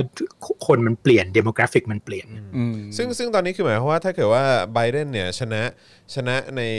ไอ้สเตทที่เหลือ น่าจะสักแบบรัฐหนึ่งเนี่ย ก็น่าจะชนะแล้วป่ะฮะ คืออย่างนี้ อันนี้มันก็แบบกลายเป็นเรื่องของการว่าเน็ตเวิร์กแต่ละเน็ตเวิร์กมันมันมันเอ่อประกาศว่าใครชนะใครแพ้อะไรเงี้ยมันมันมันแล้วแต่ใครจะคำนวณนะผลจริง ๆ ที่เป็นฟอร์มอลจริงๆเป็นทางการจริงๆเนี่ยมันเราจะยังไม่รู้จนกระทั่งประมาณอีกเดือนหนึ่งกว่าเขาจะไปแบบว่ารับรองผลอะไรกันเงี้ย แต่คราวที่แล้วพี่พูดไปแล้วนะว่าว่าแต่ละแต่ละสำนักข่าวเนี่ยเขามีวิธียังไงในการที่จะบอกว่าใครเป็นผู้ชนะใครเป็นผู้แพ้อะไรอย่างเงี้ย อืม เพราะฉะนั้นผลที่เราได้ยินกันมันเนี่ย มันไม่ใช่ทางการทั้งนั้นนะมันเป็นเรื่องของการที่สื่อเนี่ยออกมาพูดว่าใครชนะใครแพ้ใช่ไหมแล้วมันมีเรื่องน่าสนใจมากคือตอนนี้เราคุยกันเมื่อวานเนี่ยเออมันมีบางสำนักข่าวเนี่ยบอกว่าอาริโซนาเนี่ยชนะไปเรียบร้อยแล้วโดยไบเดนมันก็คือสำเออคือ AP ซึ่งพี่ค่อนข้างเชื่อถือกับ Fox ซึ่งงงมากอะ Fox ใช่ Fox บ็อกซ์ สี่สิบกว่า บ็อกซ์ใช่ Fox กับ AP เนี่ย เออ คู่เนี้ยประกาศไปแล้วว่าอาริโซนาเนี่ย อืม ไบเดนชนะในขณะที่สื่ออื่นยังไม่ไม่มีใครประกาศเลยเงียบกริบกันหมด อืม เพราะฉะนั้นเวลาตอนเนี้ยดูคะแนนรวมทาง electoral vote เนี่ยจะเห็น 2 เซตด้วยกัน เซตหนึ่งคือเซตที่ยังไม่ได้รวมอาริโซนากับอีกเซตหนึ่งคือรวมอาริโซนาเข้าไปแล้ว ถ้าคุณเชื่อ Fox กับ AP ซึ่งซึ่งทั้งคู่ในในฐานะการทำโพลกันอะไรอย่างเงี้ยก็ถือว่าเชื่อถือได้ทั้งคู่นะ เอ่อถ้าคุณเชื่อ Fox กับ AP ก็คือเหลือแค่ 6 คะแนนโจไบเดนก็คือเป็น president แล้วอะ ม แต่ถ้าคุณเชื่อเชื่อสำนักข่าวอื่นที่เขายังรอๆกันอยู่อย่างเงี้ยเพราะว่าอาริโซนามันยังไม่แน่นอนเนี้ยก็ยังขาดอีกประมาณเท่าไหร่10 กว่าคะแนนอะไรเงี้ยเพราะฉะนั้นถ้าอีกรัฐเดียวก็คือสมมติเนวาดาเนี่ยนับเสร็จเรียบร้อยแล้วเนี้ยแล้วไบเดนชนะนี่คือปิดเลยนะจบข่าวเลย อืม คือคือตอนเนี้ย ชนะ เท่า แล้ว เท่าที่สังเกตของทาง AP เนี่ยก็คือว่ามันก็จะมีเหมือนเหมือนมีบางอันคือคือหลายอันเนี่ยก็คืออย่างแคลิฟอร์เนียอ่ะเขามีติ๊กถูกขึ้นเป็นของโจไบเดนไปเรียบร้อยแล้ว อืม เอ่อพวกรัฐแบบมอนทานาพวก อันนี้ดูจากไหนนะ ไวโอมิง AP ของ AP อ่า เอ่อไอเดโฮอะไรเงี้ยก็คือติ๊กถูกโดนัลด์ทรัมป์ไปเรียบร้อยแล้ว แต่ว่ามันก็จะมีอย่างเอ่อเนวาดาอย่างเงี้ย ใช่เนวาดานี่ยังรออยู่ไง เนวาดาก็ คื คือ อท่าน ยังรออยู่ ยังรออยู่ ส่วน ยังรออยู่ ส่วน เป็น จอ หนึ่งในติงห้าหกรัฐที่ยังรออยู่ ใช่ซึ่งซึ่งแล้วซึ่งจอร์เจียเนี่ยซึ่งจอร์เจียเนี่ยก็คือเอ่อ จอร์เจียน่าจะรู้วันนี้ของพี่แล้วล่ะ คืนนี้ ใช่ ของน้องเนี่ยน่าจะรู้จอร์เจียแล้ว คือคือตอนนี้มันขึ้นว่า 100% reporting ละ แต่เน็ตเวิร์กยังไม่กล้าคอลไงเพราะว่ายังยังแบบว่ายังได้ข้อมูลมาไม่ครบคือรีพอร์ตเนี่ยหมายความว่าแต่ละพรีซิงแต่ละพรีซิงเนี่ยเอาไปรีพอร์ตแล้ว อืม ซึ่งอันเนี้ยมัน เข้า นั ใจ บ ไหม มันนับมันนับรวมไอ้ไอ้พวกไอ้ที่ส่งทางจดหมายหรือยังฮะ ถ้าเขาเขียนว่าร้อยเปอร์เซ็นต์ก็แปลว่านับรวม ก็รวม แล้ว ไป อ๋อหมดแล้ว โอเค ใช่ใช่แต่ว่ามันนับนับกันข้างในบางทีเขายังไม่ออกมาประกาศอะเข้าใจปะอย่างอย่างของของอาริโซนาเนี่ยเขาก็พูดเอาไว้เลยนะว่าเขาจะมาประกาศเขาจะมาประกาศตอนสามทุ่มแล้วก็ตอนตีหนึ่งในเวลา อืม ในเวลาของตอนออกอย่างเงี้ยเขาก็จะเพราะว่ามันก็นับเสร็จไม่ได้แบบนับไปบอกไปว่าเท่าไหร่อะไรอย่างเงี้ยคือคือความยุ่งยากของการเลือกตั้งอเมริกาก็คือกฎกฎหมายการเลือกตั้งต่าง ๆ มันขึ้นอยู่กันแล้วแต่ละรัฐแต่ละที่ไม่เหมือนกันมันก็เลยมีความแบบซับซ้อน อืม อยู่อยู่ตรงนั้นอยู่บ้างเงี้ยแต่เอ่อของในกรณีทรัมป์เนี่ยมันมีหนทางที่จะชนะได้ไม่เยอะคือทรัมป์ต้องชนะ โหต้องชนะหลายที่อ่ะแต่ในขณะที่ที่ไบเดนเนี่ยที่เหลืออยู่เนี่ยถ้าได้เนวาดากับอาริโซนานะ ก็จะจบข่าว หรือถ้าได้เพนซิลเวเนียอันเดียวก็จบข่าวเลย อืม วันนี้ก็กลายเป็นว่าคือเนวาดาเนี่ยมันมีวิแววว่าอาจจะยืดไปอีกวันหนึ่งด้วยซ้ำเพนซิลเวเนียเนี่ยถึงวันศุกร์แน่ๆ เพราะฉะนั้นภายในศุกร์เนี่ยเราวันศุกร์เนี่ยเราน่าจะรู้กันแล้วอ่ะแต่เดี๋ยวขอพูดกลับไปนิดนึงนะเกี่ยวกับว่าการเป็นคนทำข่าวช่วงเนี้ยถ้าเรารู้อย่างนี้แล้วอ่ะว่าวันศุกร์เนี่ยมันจะจบเนี่ย อืม ช่วงเนี้ยเราต้องคุยกันเรื่องเลือกตั้งตลอดเวลาเพื่อให้คนมาดูให้คนบริจาคเข้าใจป่ะนี่เดี๋ยวคือคือแค่จะเตือน เราจะเตือนคนดูว่า เออ เฮ้ย เออ ใจเย็นๆรอเธอะไม่เป็นไรหรอกเถียงกันให้ตายยังไงอ่ะมัน เออ ไม่ได้ทำให้ตัวเลขมันเปลี่ยนแปลงเพราะฉะนั้นแล้วนักข่าวเขาจะสำนักข่าวเนี่ยมันบิวกันสุดๆเลยนะ พี่มีเพื่อนแบบ ไลฟ์คราวที่แล้วเสร็จนะ โอ้โหลายระเบิดอ่ะ คือทุกคนเขียนมาถามหมดเลยว่าเฮ้ยเป็นยังไงบ้างแล้วทำไมตกใจมากเลยกลัวมากเลยอ่ะแล้วด้วยความที่ด้วยความที่บรรยากาศตอนเนี้ยนิวยอร์กตอนนี้เงียบกริบเลยนะ อืม เพราะทุกคนเกรงมากอ่ะ ร้านค้าหรูๆหลาๆตามแบบว่าฟิ t แอ a นิวโซโหอะไรนี่ตอก หน้า ต ต่าง อกไม้ เออ เตรียมรอไว้เลย อืม ทำแพ้นี่คนลุกขึ้นมาโวยวายแน่อย่างเงี้ย อ่า ก็เลยก็มีความกลัวเนื่องจากว่าคราวที่แล้วมันมี looting problem ใช่ไหมปัญหาการขโมยของ อืม ก็ก็กันเอาไว้ก่อน มันก็ยิ่งสร้างความน่าสะพรึงก็ไปใหญ่ทุกคนก็เกรงแบบเดินกันอย่างแบบว่าเฮ้ยไม่มีใครออกไปไหนอะตอนนี้ไม่น่าเชื่อ เพราะว่า อืม รอผลการเลือกตั้งว่าจะเป็นยังไง อะอืม เอออือหือโอ้ อื โห ม สุดยอด ซึ่งจะบอกว่าผิดปกติสักทีเดียวก็ไม่ได้นะ คือจริง ๆ มันเป็นเรื่องที่ข่าวหรือว่าเออเป็นเรื่องที่ข่าวไม่ได้ ไม่ได้รายงานนะแต่แทบทุกการเลือกตั้งเนี่ย จะต้องมีการประท้วงเสร็จเสมอหลังจากเลือกตั้ง อืมอืม ที่เห็นได้ชัดๆสุดตอนปี 2000 นี่มีการออกมาประท้วงเยอะมากอะ อืม เออแล้วก็มีความวุ่นวายแบบโอ้โหโกลาหลมากตอนนั้นเนี่ย อืม แล้วก็มาปีปุ๊บปีปีเอ่อเมื่อครั้งที่แล้วเนี่ยที่ที่ที่ทรัมป์ได้เนี่ยก็คนออกมาประท้วงแต่มันไม่มีเรื่องปัญหาลูตติ้งในครั้งที่แล้วไง อืม แต่คราวนี้เนี่ยมีปัญหาเรื่อง looting จากเรื่องเอ่อจากเอ่อจากกรณีที่คนมาฉวยโอกาสช่วง Black Lives Matter อืม มันก็เลย อืม กลายเป็นว่าคนกลัวแล้วก็รีบปิด อืม ปิดประตูปิดหน้าต่างเอาไว้ก่อน แต่ทั้งนี้ทั้งนั้นนี่ก็จะบอกว่าเป็นเพราะเศรษฐกิจมันไม่ดีด้วยนะ อืม อืม คนมันคนมันเตรียมพร้อมที่จะลงถนนแล้วลุยอ่ะ อืม อืมอืม ไม่แต่ผมชอบที่พี่โอ๊ตพูดนะว่าจริง ๆ แล้วไม่ว่าจะสำนักสำนักข่าวไหนจะบิวเท่าไหร่ก็ตามอะแต่ว่าคะแนนมันก็คงเดิมอยู่ดีอะ ใช่ คะแนนมันก็ไม่ ใช่ ได้เปลี่ยนแปลงไปแต่อย่างใด ใช่ใช่ แต่นั่นคือประเทศอเมริกานะ เออ ถ้าเราบิวเยอะๆในประเทศไทยอะ ครับผม เปลี่ยนได้นะ มันอาจจะเพิ่มอีกนะมันอาจจะเพิ่มก็ได้นะ ใครจะไปรู้ เอางี้พี่โอ๊ตถ้าเกิด ว่าอย่างงู้นอย่างนี้ไปเมื่อปี 2000 นี่ก็ อ่า คือคนที่ชนะการเลือกตั้งก็ชนะการเลือกตั้งเพราะว่าศาลฎีกาเขาออกมาประกาศให้หยุดนับนะ อ๋อเหรอ มันก็จะเรียกกรณีนั้นก็อาจจะเรียกว่าบัตรเขย่งก็ได้นะ อ๋ออ๋อเป็นบัตรเขยิบ คือ ของบ้านเขา ใช่ อเมริกามันก็ไม่ได้เพอร์เฟกต์ไปซะทุกอย่างเพียงแต่มันไม่มีกลไกอะไรที่เรามักจะเชื่อถือได้ อืม ไปถึงระดับหนึ่งแล้วอะเช่นแบบว่าถ้าสารดีกาออกขึ้นมาพูดแล้วบอกให้หยุดแล้วอย่างเงี้ยเอากอเขาก็ออกมายอมแพ้มันคือมีการเคารพกันตรงนี้ไง ก็เคาร มั พ ก็ ก ทน ติ ไป กา ซะอีกสี่ปีแปดปีอะไรเงี้ยอย่างที่ข่าวที่แล้วเราว่าไปเออส่วนหนึ่งที่จอห์นบอกว่าจอห์นทำใจไปแล้ว พี่ก็ทำใจไปแล้วว่า ถ้าทำเป็นก็คือไม่เป็นไรก็อีกสี่ปีกูก็จบแล้วกูไม่ต้องมาเห็นหน้ามึงอีกต่อไปภายในอีกสี่ อืม อีกสี่ปีนี้แล้วเราอยู่ไม่ได้สี่ปีเพราะฉะนั้นสี่ปีถัดไปเราก็เหมือนเดิมไม่มีอะไร แต่เราแต่เราพูดด้วยความหวังไงว่าไบเดนจะชนะตอนนั้น อืม ที่เราพูด อืมอืมอืมตอนนี้ ก็อ่า ในในมุมของพี่โอ๊ตคิดว่าแบบเออเป็นยังไงฮะ มันน่าจะมันน่าจะจบที่ไบเดนแน่ไหม พี่เตรียมแชมเปญแล้วเอาเอาที่บ้านเนี่ย ไม่ใช่ เออก็คงมั่นใจแหละดู แล้วอะ ก็มั่นใจงั้นพี่โอ๊ตผมถามพี่ผมถามพี่โอ๊ตลักษณะแบบนี้แล้วกัน เพื่อเพื่อให้ทรัมป์เป็นผู้ชนะต้องเกิดอะไรขึ้นบ้างสเตทไหนต้องเป็นยังไงทรัมป์ถึงจะเป็น เออมันมันต้องเป็นเงื่อนไขไหน เงื่อนไขยังไงฮะ โอ้อันนี้ง่ายมากทุกแทบจะทุกสื่อแล้วเขาจะมีให้เราไปติ๊กดูลองดูลองไถดูซิว่าถ้าเกิดอย่างนี้ใครจะชนะ ตอนนี้หนทางที่ทำจะชนะมันน้อยมากคือทำต้องชนะเพนซิลเวเนียจอร์เจียนอตแคโรไลนาตรงเนี้ย ถูก ต้องเอาต้องเอาให้อยู่ แล้วก็อาจจะต้องอีกรัฐหนึ่งด้วยซ้ำเออเออเอออาจจะต้องเนวาดาหรืออาริโซนาอะไรอีกอีกอีกรัฐหนึ่งด้วย แต่ในขณะที่ไบเดนเนี่ยตอนเนี้ยถ้าเอาตามที่ Fox หรือ AP พูดนะ ต้องการแค่เนวาดาแค่รัฐเดียว รัฐเดียวก็จบ อ๋อ ซึ่ง แต่ถ้า ซึ่ง เอา นนี้ ตามที่ อืมอืม นิวยอร์กไทมส์หรือที่อื่นพูดนะ ก็คือไม่ต้องการอะไรเลยอะเพนซิลเวเนียที่เดียวก็จบข่าวเหมือนกัน คือหนทางที่ไบเดนจะชนะแล้วมันมีเยอะมากกว่าแล้วแล้วแล้วโหวตตอนเนี้ยที่ออกมาเนี่ยมันกลายเป็นว่าไบเดนมันมันตีในเพนซิลเวเนียเนี่ยตีตึ้งขึ้นมาอย่างเยอะมาก เพราะเขานับโหวตที่เมลเมลอินเข้ามาแล้ว อืม โหวตเว็บเมลอินนี่เป็นเดโมแครตแบบน่าจะสามต่อหนึ่งเลยด้วยซ้ำ โอ้โห อืม คือตอนนี้เนี่ย ที่เพนซิลเวเนียที่รายงานล่าสุดอยู่ที่ 86.59%นะฮะโดนัลด์ทรัมป์อยู่ที่ 50.7%นะฮะ ส่วนโจไบเดนอยู่ที่ 48.1%นะครับ คือถ้าถ้าดูตามจำนวนแล้วเนี่ย ก็คืออห่างกันอยู่ประมาณสักแสนกว่ากว่า แสแสนคือแสนกว่ากว่าเป็นจำนวนที่แบบจริง ๆ วันนี้นั่งตามฟังข่าวมาทั้งวันพี่โอ๊ตแล้วก็แบบรู้สึกแปลกใจมากกับคะแนนของคะแนนของประเทศสหรัฐอเมริกา เพราะว่าคำว่าแสนกว่ากว่าเป็นคำเหมือนว่าน้อย น้อย แต่จริงๆมัน อยาก แสนกว่าเชียวนะ แต่ว่ามัน ใช่ ขนาดของประเทศมันก็ต่างกันเยอะมากอะนะฮะอืม อ่ะแล้วดูตัวอย่างมีมีอันหนึ่งเนี่ยขอพูดด้วยความสะใจของตัวเองหน่อยนะ เอาเชิญสิครับ Wisconsin เต็มที่ Wisconsin เออ วิสคอนซินนี่คือเราไม่หลงเหลือความเป็นกลางอยู่แล้วนะ พี่ว่าคนด่าพี่เยอะมากในคลิปที่แล้วแต่พี่ไม่สนใจแล้วเราถึงจุดจุดๆนี้นะว่าแบบว่าทำไมไม่พูดด้วยความเอาข้อมูลมาพูดพูดด้วยความรู้สึกแต่ ความรู้สึกพี่มันเบสจากข้อมูลนะ ถ้าโพลมันไม่พูดว่า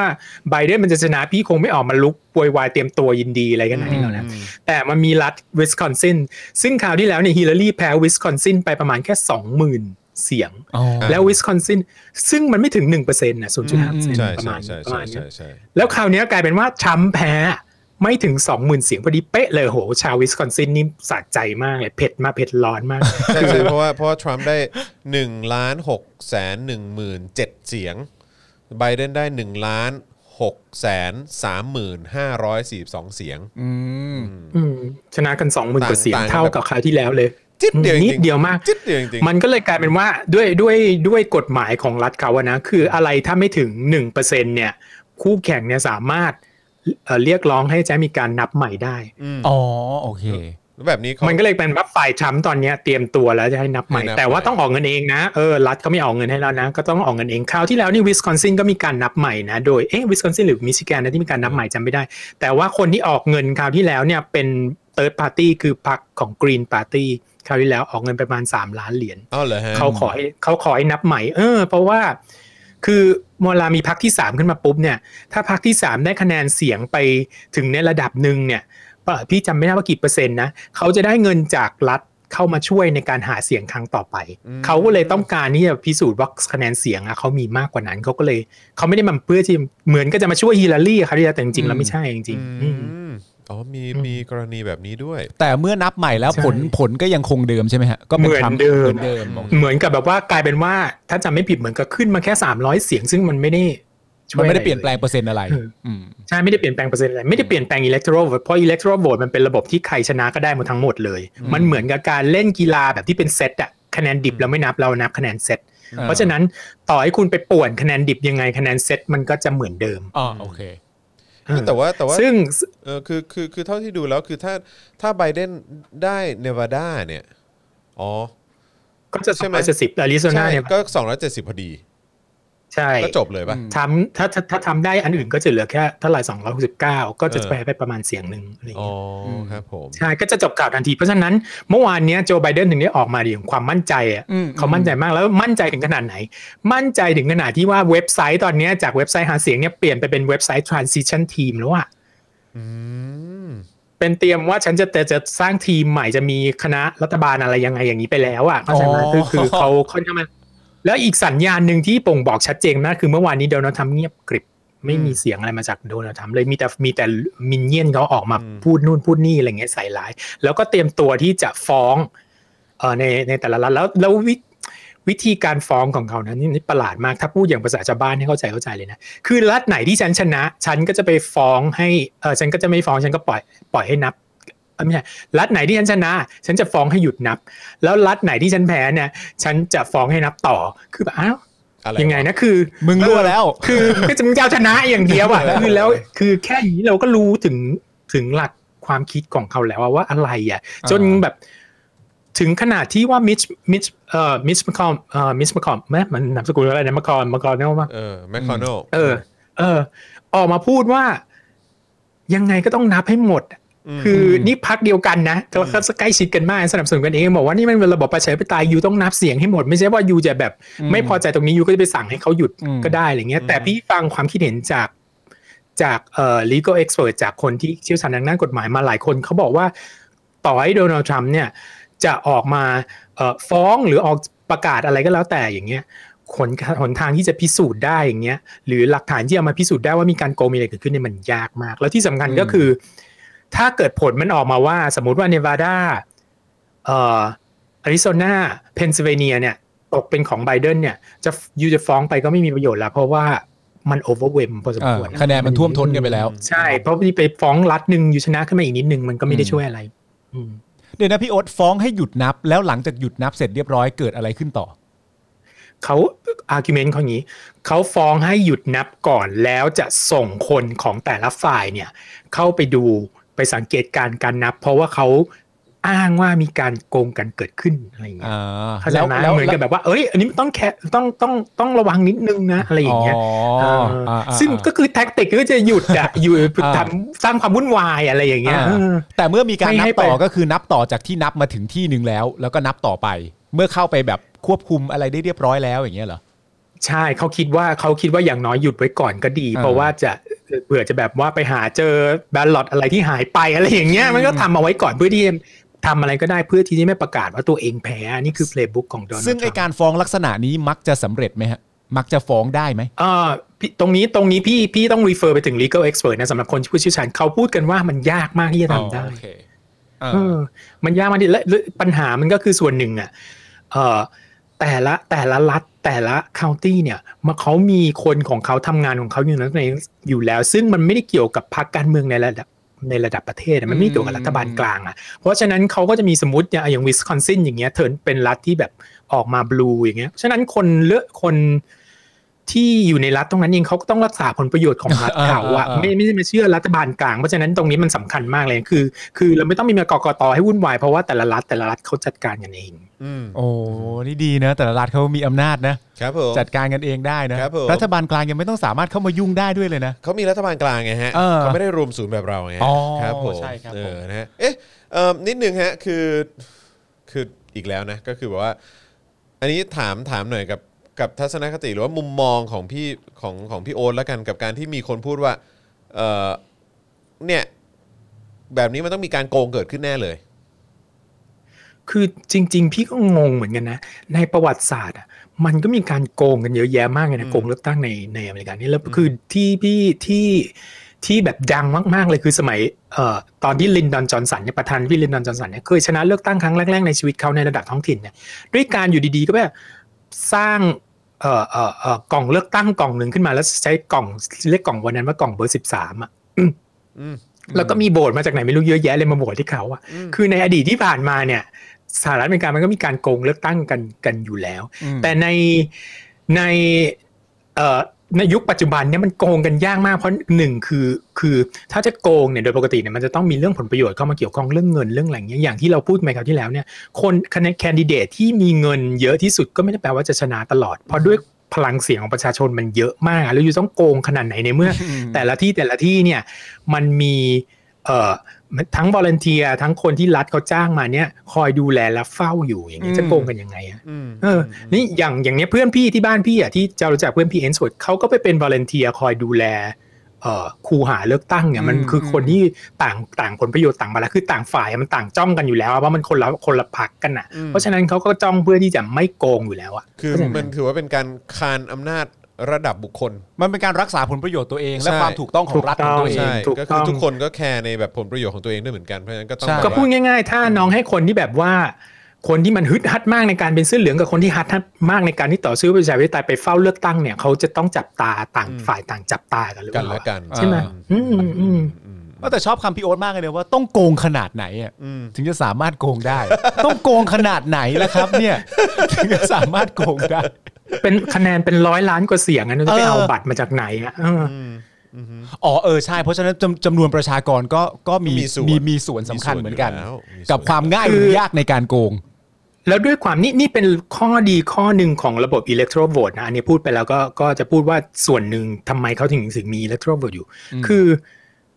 สมมุติว่าในรัฐที่อ่ะสมมติคุณจะไปโกงที่แคลิฟอร์เนียอย่างเงี้ย อืม ประชากรเอาเอานิวยอร์กแล้วกันแคลิฟอร์เนียเดี๋ยวพี่พลาดพูดถึงสถิติสถานประชากรในนิวยอร์กซิตี้เนี่ยสามต่อหนึ่งเป็นเดโมแครตใช่ป่ะคือเดโมแครตสามคนริพับลิกันหนึ่งคนสมมุติเราแบบเรามาโกงกันเนื้อเราเป็นริพับลิกันเรามาหาทางโกงกันดีกว่า จะโกงยังไงนี่จะไปชนะเสียงในสามหนึ่งในสามมีเออสามต่อหนึ่งได้อะยูต้องโกงขนาดไหนอะ อ๋อ เข้าใจไหม โอเคเข้าใจ นี่ยมัน เข้าใจ ยากมาก เออ ฉะนั้นยูก็ต้องไปเลือกโกงในรัฐที่มันเป็นสวิงสเตทใช่ปะ อ่ เพราะฉะนั้นแต่สวิงเศษเนี่ยยูไม่ต้องห่วงเลยคนแม่งจับปลากันจุดๆ อ่า มีอยู่แค่ อ่า สิบกว่าลัดเนี่ยใช่ไหมเพราะฉะนั้นมันก็เลยทำให้กลายเป็นว่าการการที่แบบเราชนะกันไม่กี่เสียงข้างล่างหรือการชนะกันด้วยคือคะแนนดิบไม่นับแล้วคะแนนคะแนนเซตนับเนี่ย อืม มันช่วยในเรื่องนี้มากเพราะว่าอยู่จะต้องโกงเยอะขนาดไหนถึงจะชนะ อ่า ในรัฐแบบแคลิฟอร์เนียอะไรเงี้ย อ่ามั มันก็เลยกลายเป็นว่ามี 10 ประมาณ 10 ที่เท่านั้นและไอ้สิรัฐจริงๆอ่ะมันก็ไม่ได้ทั่วทั้งรัฐนะมันเป็นแค่บางเขตเลือกตั้งเท่านั้นเอง อืม พูดง่ายๆเช่น อ่ะ ชัดเจนมากตอนเนี้ยเป็นอย่างนี้มาหลายสักสามสี่สมัยแล้ว อืม คนเมืองเนี่ยเลือกเดโมแครตคนชนบทเนี่ยเลือกริพับลิกัน อืม เข้าใจไหมเพราะฉะนั้นอยู่เวลาจะจะโกงอย่างเงี้ยสมมติอยู่จะโกงว่า อ่ะเอ่ออยากให้เขตบางสักเขตบางเขตที่มันแบบโอ้โห ไฟฟ้ายังแทบจะไม่มีเลยอย่างเงี้ยมันก็จะมีนะบางเขตเนยที่แบบว่ามีแต่ป่ามีแต่อะไรเงี้ยคนอยู่ในนั้นไม่ไม่อะไรเงี้ยมีอินเทอร์เน็ตไฮสปีดเข้าไปไม่ถึงเนี่ยโหวตออกมากลายเป็นเดโมแครตอย่างเงี้ยมันจะเป็นไปได้ยังไงอะคือเข้าใจป่ะ อ่าอ่าอ่า เออ มันก็จะมีเอ่อเอ่อเอ่อคนนะเข้าไปดูเข้าไปตรวจสอบได้อยู่แล้วว่าความผิดปกติอย่างเงี้ย แล้วมันไม่ได้มีแค่เอ่อคนที่เสียผลประโยชน์อย่างเดียวอย่าลืมว่าสื่อก็ AP เนี่ยจ้างนักข่าวอย่างน้อย 4,000 คนนะทุกครั้งเนี่ยไปไปตามพวกแบบว่า ใช่ไปตามไปทำพวกเอ่อ voting site ที่เขารู้สึกว่ามันจะเป็น voting site ที่ competitive เพราะอะไร อ่า เพราะเขาต้องการ อ่า ที่จะประกาศโปรเจกต์ผลออกมาได้เร็วกว่าผลเป็นทางการเพราะฉะนั้นเขาจะเขาจะส่งคนไปเลยคำนวณแล้ว เขตนี้น่าจะมีการเอ่อแข่งขันสูงก็เออส่งส่งคนไปสำรวจ ส่งคนไปดูการนับผลส่งคนไป exit poll อะไรเงี้ย อืม ฉะนั้นคือมันมีหลายตาจับจ้องมากอะ อ่า ว่าจะว่าจะเออเออเออมีการทุจริตอะไรเกิดขึ้นเนี่ยไม่ใช่แค่ฝ่ายรัฐถ่ายหรือริพับลิกันหรือ ภาคประ ห ชา รือ ชนก็ เดโมแครตอย่างเดียว ใช่ทั้งทุกภาคเลย มีองค์กรกลางอะไรต่างๆ อีกมากมาย non profit org ที่จะไปดู อืม ตรงนี้มีอีกเยอะแยะแล้วถ้ามีพิรุษมีอะไรกันขึ้นมาเนี่ย มันจะต้องมีการแจ้งอยู่แล้วเพราะอย่าลืมว่าโอ้โหที่นี่มันก็คือมีทั้งข่าวในระดับท้องถิ่นข่าวสำนักข่าวระดับประเทศ อืม เต็มไปหมดอะไรอย่างเงี้ยแต่ไม่ได้แปลว่ามันมันไม่ไม่เกิดขึ้นนะมันก็มีการที่แบบว่าเออเกิดเกิดเหตุขัดข้องอะไรบางอย่างเนี้ยมีอยู่เป็นประจำแต่เมื่อวันเลือกตั้งที่ผ่านมาเนี่ยเรียกว่าเป็นสมูทเซลลิงเลยก็ได้นะก็ว่าได้นะสื่อทุกสื่อก็จะรายงานเหมือนกันหมดหมดเลยว่าเออเป็นการเลือกตั้งที่ค่อนข้างจะชิวๆไม่ได้วุ่นวายอะไรมาก เพราะมีการเลือกล่วงหน้ากันไปเยอะมากแล้ว วันเลือกตั้งจริงคนเลยไม่ได้แบบว่า อ๋อ มาทะลักจนแบบว่าลายมันยาวคิวยาวไปจนถึงแบบหลายชั่วโมงอะไรวันนั้นไม่วันนั้นไม่เกิดขึ้น อืมอืมอืมเออ ก็ดูท่าทางแล้วคือเห็นถึงความไม่สบายใจ ฮะ ใช่ไหมของหรือว่าความความความไม่พอใจ อืม เออของพาร์ทของคนที่สนับสนุนทรัมป์ อืม ค่อนข้างเยอะพอสมควรเลย อ่า แล้วก็แบบว่าเห็นบอกว่ามีการไปถือปืนอยู่หน้าหน้าเอ่อพื้นที่นับคะแนนเสียงอะไรพวกนี้ด้วยใช่ไหมฮะ เออที่เห็นมีในมิชิแกนคือคือมันจะเกิดขึ้นในส่วนที่เป็นสวิงสเตทแล้วมิชิแกนเนี่ยปะปะจะว่าเป็นสวิงก็ไม่ได้สักทีเดียวนะผลปรากฏออกมาก็ไม่ได้ใกล้เคียงเลยนะ คือชนะเกินเกินไปไปเกินเปอร์เซ็นต์แน่ๆ ไม่ได้ใกล้เคียงเหมือนวิสคอนซินอย่างเงี้ยแล้วก็มีคนเริ่มออกไปโวยวายแล้วอะไรเงี้ยแต่อันนี้เป็นเรื่องค่อนข้างจะปกตินะ คือพอพอแพ้เลือกตั้งปุ๊บก็จะมีคนออกมาโวยวายนี่เป็นพี่ว่ารัฐถาเขาคงต้องเตรียมตัวไว้แบบที่จะดิวในเรื่องแบบนี้อยู่แล้วอะว่า ในกรณีที่แคนดิเดตแบบ เออเขาเรียกอะไรสร้างความแตกแยกเอาไว้เยอะมากอย่างเงี้ย มันก็เป็นเรื่องปกติที่คนจะออกมาโวยวายเมื่อเมื่อเวลาแพ้เลือกตั้ง อันนี้ อืม ถ้ารัฐที่ฉลาดจะเตรียมเตรียมตัวไปเลยอะ อือฮึแต่ว่ามันมีบ่อยไหมฮะ ที่การที่ผู้ที่ลงสมัครเองเอ่อแบบมีการกล่าวหาว่ามีการโกงเกิดขึ้นอย่างที่ทรัมป์ท น้อยมาก นี่คือเขากลัวว่าทำจะไม่ออกมายอมแพ้ไงแล้วอยู่ดีๆ ไม่ใช่ไม่ได้ออกมายอมแพ้อย่างเดียวนะ คืนวันอังคารเนี่ยประกาศชัยชนะไปเรียบร้อยแล้วอะถึงขนาดทวิตเตอร์ต้องมีแบบขึ้นเตือนไว้ว่า ำอืม สิ่งที่เขาพูด เนี่ยมันไม่ได้มันไม่ได้มาจากผลของการเลือกตั้งที่ตรวจตรวจสอบแล้วแล้วก็ยังไม่ได้ประกาศอย่างเป็นทางการนะคือพูดขึ้นมาลอยๆว่าตัวเองชนะอะไรเงี้ยนี่มันคือ เนี่ยพี่ยังมีคนด่าพี่เยอะมากนะในหลายแต่คราวที่แล้วเรื่องว่าออกมาแบบว่าต่อต้านทรัมป์อย่างเปิดเผยและชัดเจนมากนะ จันจัญญาบันนักข่าวไม่เหลือแล้วอะไร เงี้ยมาบอกว่าไม่ใช่นะนี่ยูดิวกับคนที่ประหลาดขนาดนี้นะ ฮะ ไม่ มันไม่มีนะในในประวัติศาสตร์ที่อยู่ดีเดียวมาบอกว่าฉันฉันชนะในขณะที่แบบผลยังไม่เสร็จอะไรอย่างเงี้ย แล้วก็บอกว่าจะไม่ยอมรับการ จะไม่ยอมรับ ผล การ การเลือกตั้ง ย้ายอำนาจ อืม เออการ transition of power จะไม่ยอมรับการย้ายอำนาจ ซึ่งมันเป็นแบบ legacy มันเป็นความสำคัญของระบบในอเมริกามากว่า อืม จะต้องเปลี่ยนการบริหารจากพักหนึ่งเป็นพักหนึ่งเนี่ยอย่างสันติวิธี นี่คือทุกคนที่ผ่านมาเนี่ยยอมรับผลหมด อืม มันเป็นธรรมเนียมที่ตั้งมาตั้งแต่สมัย อ๋ออ่า จอร์จวอชิงตันน่ะอยู่ที่ดูจอร์จวอชิงตันนี่เป็นทหารเนี่ยอย่าลืมใช่ไหมจอร์จวอชิงตันเป็นนายพลใช่ไหมเขาเป็นประธานาธิบดีคนแรกๆใช่ไหมคนแรกเลยใช่ไหมแล้วสองสองสมัยปุ๊บแล้วลงเนี่ยเขาจะทำอะไรก็ได้จริงๆตอนนั้นน่ะมันไม่มีใครสนใจเพราะเขาเป็นคนที่แบบมีชื่อเสียงมาก จะยิงยาวต่อไปเหมือนประเทศอื่น ที่เป็นเป็นผู้ก่อตั้งประเทศอย่างเหมาอย่าง อืม เอออะไรอย่างเงี้ยเขาก็ทำได้แต่เขาไม่ทำเขาเลือกที่จะหยุดเพราะมันเป็นธรรมเนียมมันจนตอนหลังมันกลายเป็นธรรมเนียม ว่าต้องหนึ่งก็ต้องมีการ transition power ต้องมีการต้องมีการขยะเอ่อเอ่อถ่ายถ่ายอำนาจเนี่ยยื่นอย่างสันติวิธีแล้วสองคือต้องไม่เกินสองสมัยอย่างเงี้ยเพราะฉะนั้นมันเป็นอย่างนี้มาตลอดว่าธรรมเนียมของอเมริกาคือย้ายจากอีกพักหนึ่งไปอีกพักหนึ่งเนี่ยด้วยสันติวิธีแล้วก็ออกมายอมแพ้กันอย่างกันอย่าง สุ โอ ภาพ เค บุรุษ นี่อย่างน้อยในในหลังสงครามโลกครั้งที่สองขึ้นมาไม่มีใครออกมาฝึดฟัดอะแพ้ก็คือแพ้อย่างเงี้ย อืมอืม ไม่แต่ว่าพี่โอ๊ตอะไม่ต้องกลัวเรื่องโดนด่าพี่ เพราะว่าผมมีเพื่อนอยู่คนหนึ่งเนี่ยมันก็ต่อต้านประยุทธ์ทุกลมหายใจเหมือนกัน พี่ไม่ต้องห่วงพี่ที่พี่โดนเป็นเรื่องเล็ก เรื่องสบาย พี่ไม่ได้กลัวเรื่องโดนด่าหรอกพี่ก็ด่าคนเก่งเหมือนกันหางจอนได้เวลาแบบ ว่า ถึงเวลาจริงๆเราก็เออ ๆอ่า คือก็จอนชิดซ้ายอ่ะถ้าเกิดจะต้องด่าจริงๆอ่ะแต่เราก็มันมันไม่เขาเรียกว่าภาษาอังกฤษเขาเรียกว่า unbecoming คือมันไม่เหมาะสมกับคนที่อายุหัวงอกขนาดนี้แล้วว่า 45 แล้วว่าเราไม่ควรไปนั่งด่าคนที่แบบไม่มีหน้าไม่มีตาในอินเทอร์เน็ตมันไม่ใช่ความรู้สึก แต่บางทีมันหลุดไง อ่า คือถ้าเดี๋ยวโถแข่งกันด่าจริงๆพี่ก็ตะหลิวลอยผ้าถุง ถกผ้าถุงเหมือนกันอ่ะเออ งั้นตอนนี้ใจเย็นไว้ก่อน ถามอีกเรื่องหนึ่งเพราะว่าอยากจะเอาข้อมูลมาเปรียบเทียบกับเมืองไทย เวลาที่คนเป็นเอ่อริพับลิกันหรือเป็นเดโมแครตเนี่ยเขาเป็นมาตั้งแต่แบบเป็นมาตั้งแต่ต้นตระกูลเลยไหมหมายถึงไล่ทุกคนเป็นกันมาเรื่อยเรื่อยเรื่อยเรื่อยเรื่อยอย่างเงี้ยเป็นอย่างนั้นไหม ถามคำถามดีมากเลยอ่ะ คือจะบอกว่า เออเออมันมีมันพี่พูดแทนทุกคนไม่ได้หรอก แต่ เอา มัน เท่า มีหลาย ที่รู้ กรณีมาก นะครับ มันมีมันมีหลายกรณีมากมากๆอ่ะพี่จะยกตัวอย่างให้ให้ฟัง อืม อย่างที่เราเห็นกันชัดๆฮิลลารีคลินตันเนี่ย เป็น go water girls เลยนะ go water republican go สมัยก่อนตอนเด็กๆ คือเป็น republican อืม แล้วพอเสร็จแล้วก็พอมาเข้ามหาลัยก็เปลี่ยนไปเป็น democrat อืม เข้าใจไหมที่มันมันไม่จำเป็นเสมอไปว่า จะจะต้องแบบว่าพ่ออยู่เป็นเดโมแครตอยู่ อืม ต้องเป็นเป็นริพับลิกันอะไรเงี้ยมันมันไม่จำเป็น แต่ว่าแนวโน้มมันจะมีประมาณแบบว่าถ้า ถ้าอยู่มีความคิดทางการเมืองเนี่ย ก่อนวัยเป็นผู้ใหญ่เมื่อไหร่เนี่ยอยู่จะอยู่พักนั้นนะไปตลอดชีวิต อืม อ่า มัน ฮะ เข้าใจไหม อ่าเข้าใจ คือจะเปลี่ยนเนี่ย เข้าใจ มันจะเปลี่ยนช่วงก่อนที่จะเป็นเป็นเป็นผู้ใหญ่อย่างเงี้ย อืม ทีนี้แต่ละครอบครัวเนี่ยมันไม่เหมือนกันอยู่แล้วว่าครอบครัวที่เป็น working class สมัยก่อนนะอย่างสมมติในใน blue state ทั้งหลายเนี่ยส่วนใหญ่อะจะเป็นเอ่อสำเขาก็จะสนับสนุนสหภาพและสหภาพสมัยก่อนเนี่ยก็จะอยู่กับเดโมแครตอย่างแท้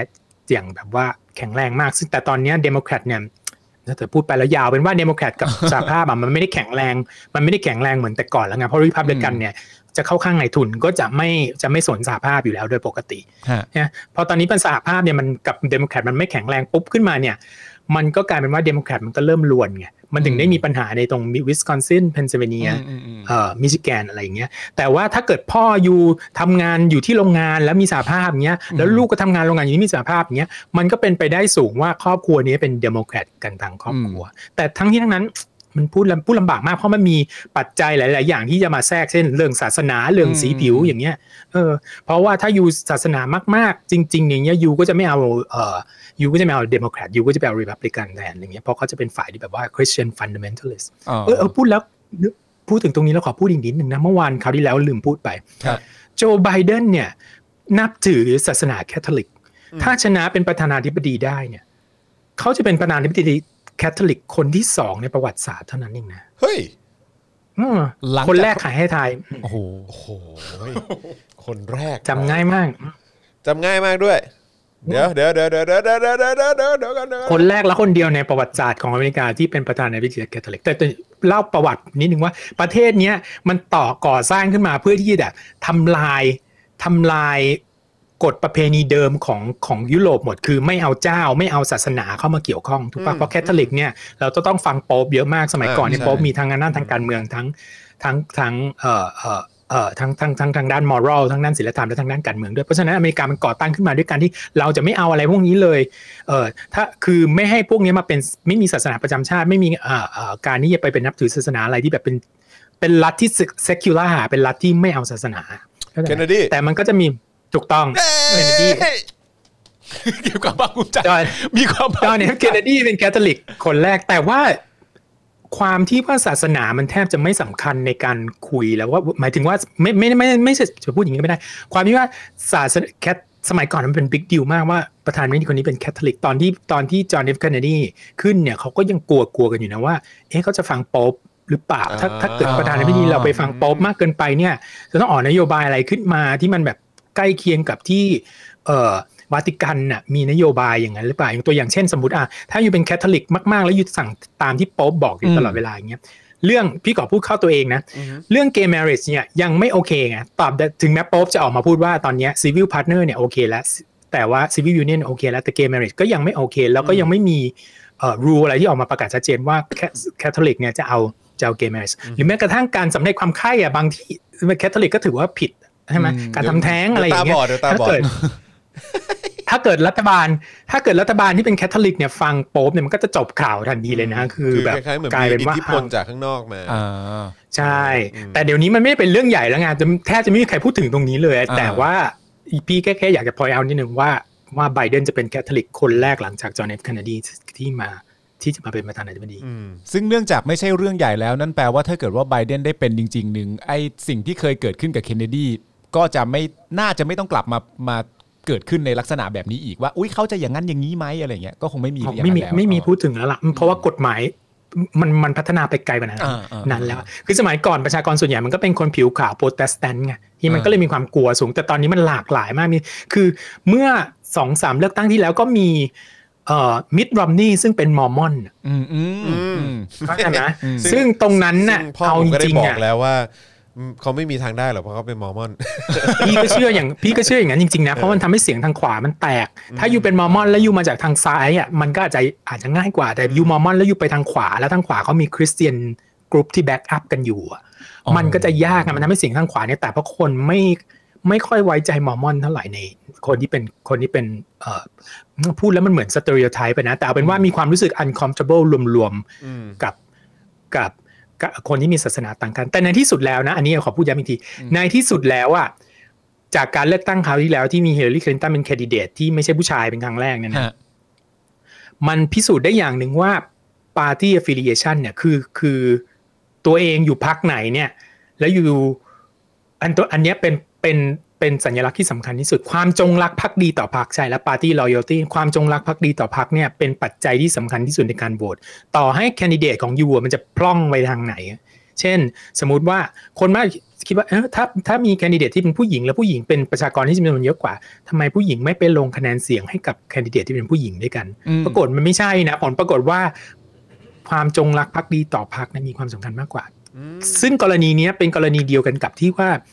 ฉันไม่ได้ชอบโดนัลด์ทรัมป์เลย มันสะตูดมันมันทุเรศมาก แต่ว่าฉันยังไงฉันก็ต้องโหวตริพับลิกันเพราะว่าความจงรักภักดีต่อพักของฉันเนี่ยมันมันสูงกว่าที่ฉันจะไปให้กับเดโมแครตคือมองมองสถาบันน่ะมากกว่ามากกว่ามองตัวบุคคลแล้วไงเข้าใจป่ะคืออ ม คือเรามองว่า ไอซี แต่จริงๆ เขามีเหตุผลมากเลยนะน้อง เพราะว่าอย่าลืมว่าริพับลิกันมันก็ไม่ได้เต็มไปด้วยแบดไอเดียอย่างที่คนด e โมแครตคิดนะริพับลิกันเขาก็คือริพับลิกันเขา pro business ถ้าไม่มี business อเมริกาก็ไม่ใช่อเมริกาถูกป่ะ ใช่ บางเรื่องอย่างเงี้ยเออมันมันก็มี ลอง คน ฟัง ที่แบบว่า ลองฟังอาจารย์วินัยก็ได้ อาจารย์วินัยก็ ใช่ ก็เป็นฝ่าย ใช่ ขวา คนที่ อืม คนที่คนที่เป็นริพับลิกันแล้วพูดจาอย่างรู้เรื่องเลยอย่างที่แบบว่าเป็นริพับลิกันแบบแบบแบบเอ่อทางด้านเศรษฐกิจอะไรอย่างเงี้ยการที่เอาเอารัฐบาลออกไปจากเศรษฐกิจให้เยอะที่สุดที่เยอะๆได้อะไรพวกเนี้ยมันก็มีหลักมีการของเขาแล้วเขามองเขามองว่าตรงเนี้ยถ้าอยู่ย้ายไปเดโมแครตปุ๊บเนี่ยเดโมแครตมันมีความคิดที่ว่ารัฐาเนี่ยต้องเข้ามาเสริมในส่วนที่ระบบทุนนิยมเนี่ย มันมันพลาด อืม คนที่มันตกตกล่องทุนนิยมนี่มันคือใครมีทุนก็รวยขึ้นรวยขึ้นถูกใช่ปะ อือฮึ อืม คนจนก็จะจนลงจนลง อือฮึ เดโมแครตมันมองว่าตรงเนี้ยเป็นส่วนที่ทุนนิยมเนี่ยพลาด เพราะฉะนั้นเราต้องมาคอยคอยเก็บเกี่ยวคนข้างล่างที่ตกตกหลุมทุนนิยมเนี่ย อืม ผ่านผ่านไม่ชนะในระบบทุนนิยมมาช่วยให้เขากลับไปแข่งขันได้ นั่นคือความคิดของของฝั่งฝั่งเอียงซ้าย เอียงขวาก็จะคิดอีกอย่างตรงที่ว่ามันมี invisible hand อยู่ ถ้าเกิดเขาจะอดตายอะเขาก็ต้องออกไปทำมาหากินเอาเองได้ เพราะว่าถ้าอยู่ท้องอยู่อยู่เนี่ยอยู่ก็ต้องไปทำงานนี่ธรรมชาติของมนุษย์ เพราะฉะนั้นจะมาบอกว่าอยู่แข่งขันไม่ได้อะไรอย่างเงี้ยมันมันไม่ใช่อยู่ต้องอยู่ต้องทำตาม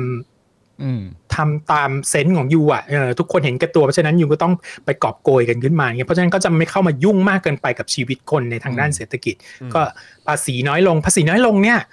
เป็นปัจจัยที่สำคัญมากเลยบางคนไม่คิดอะไรเลยนะ ไม่คิดอะไรเลยเลย คือสมมติว่า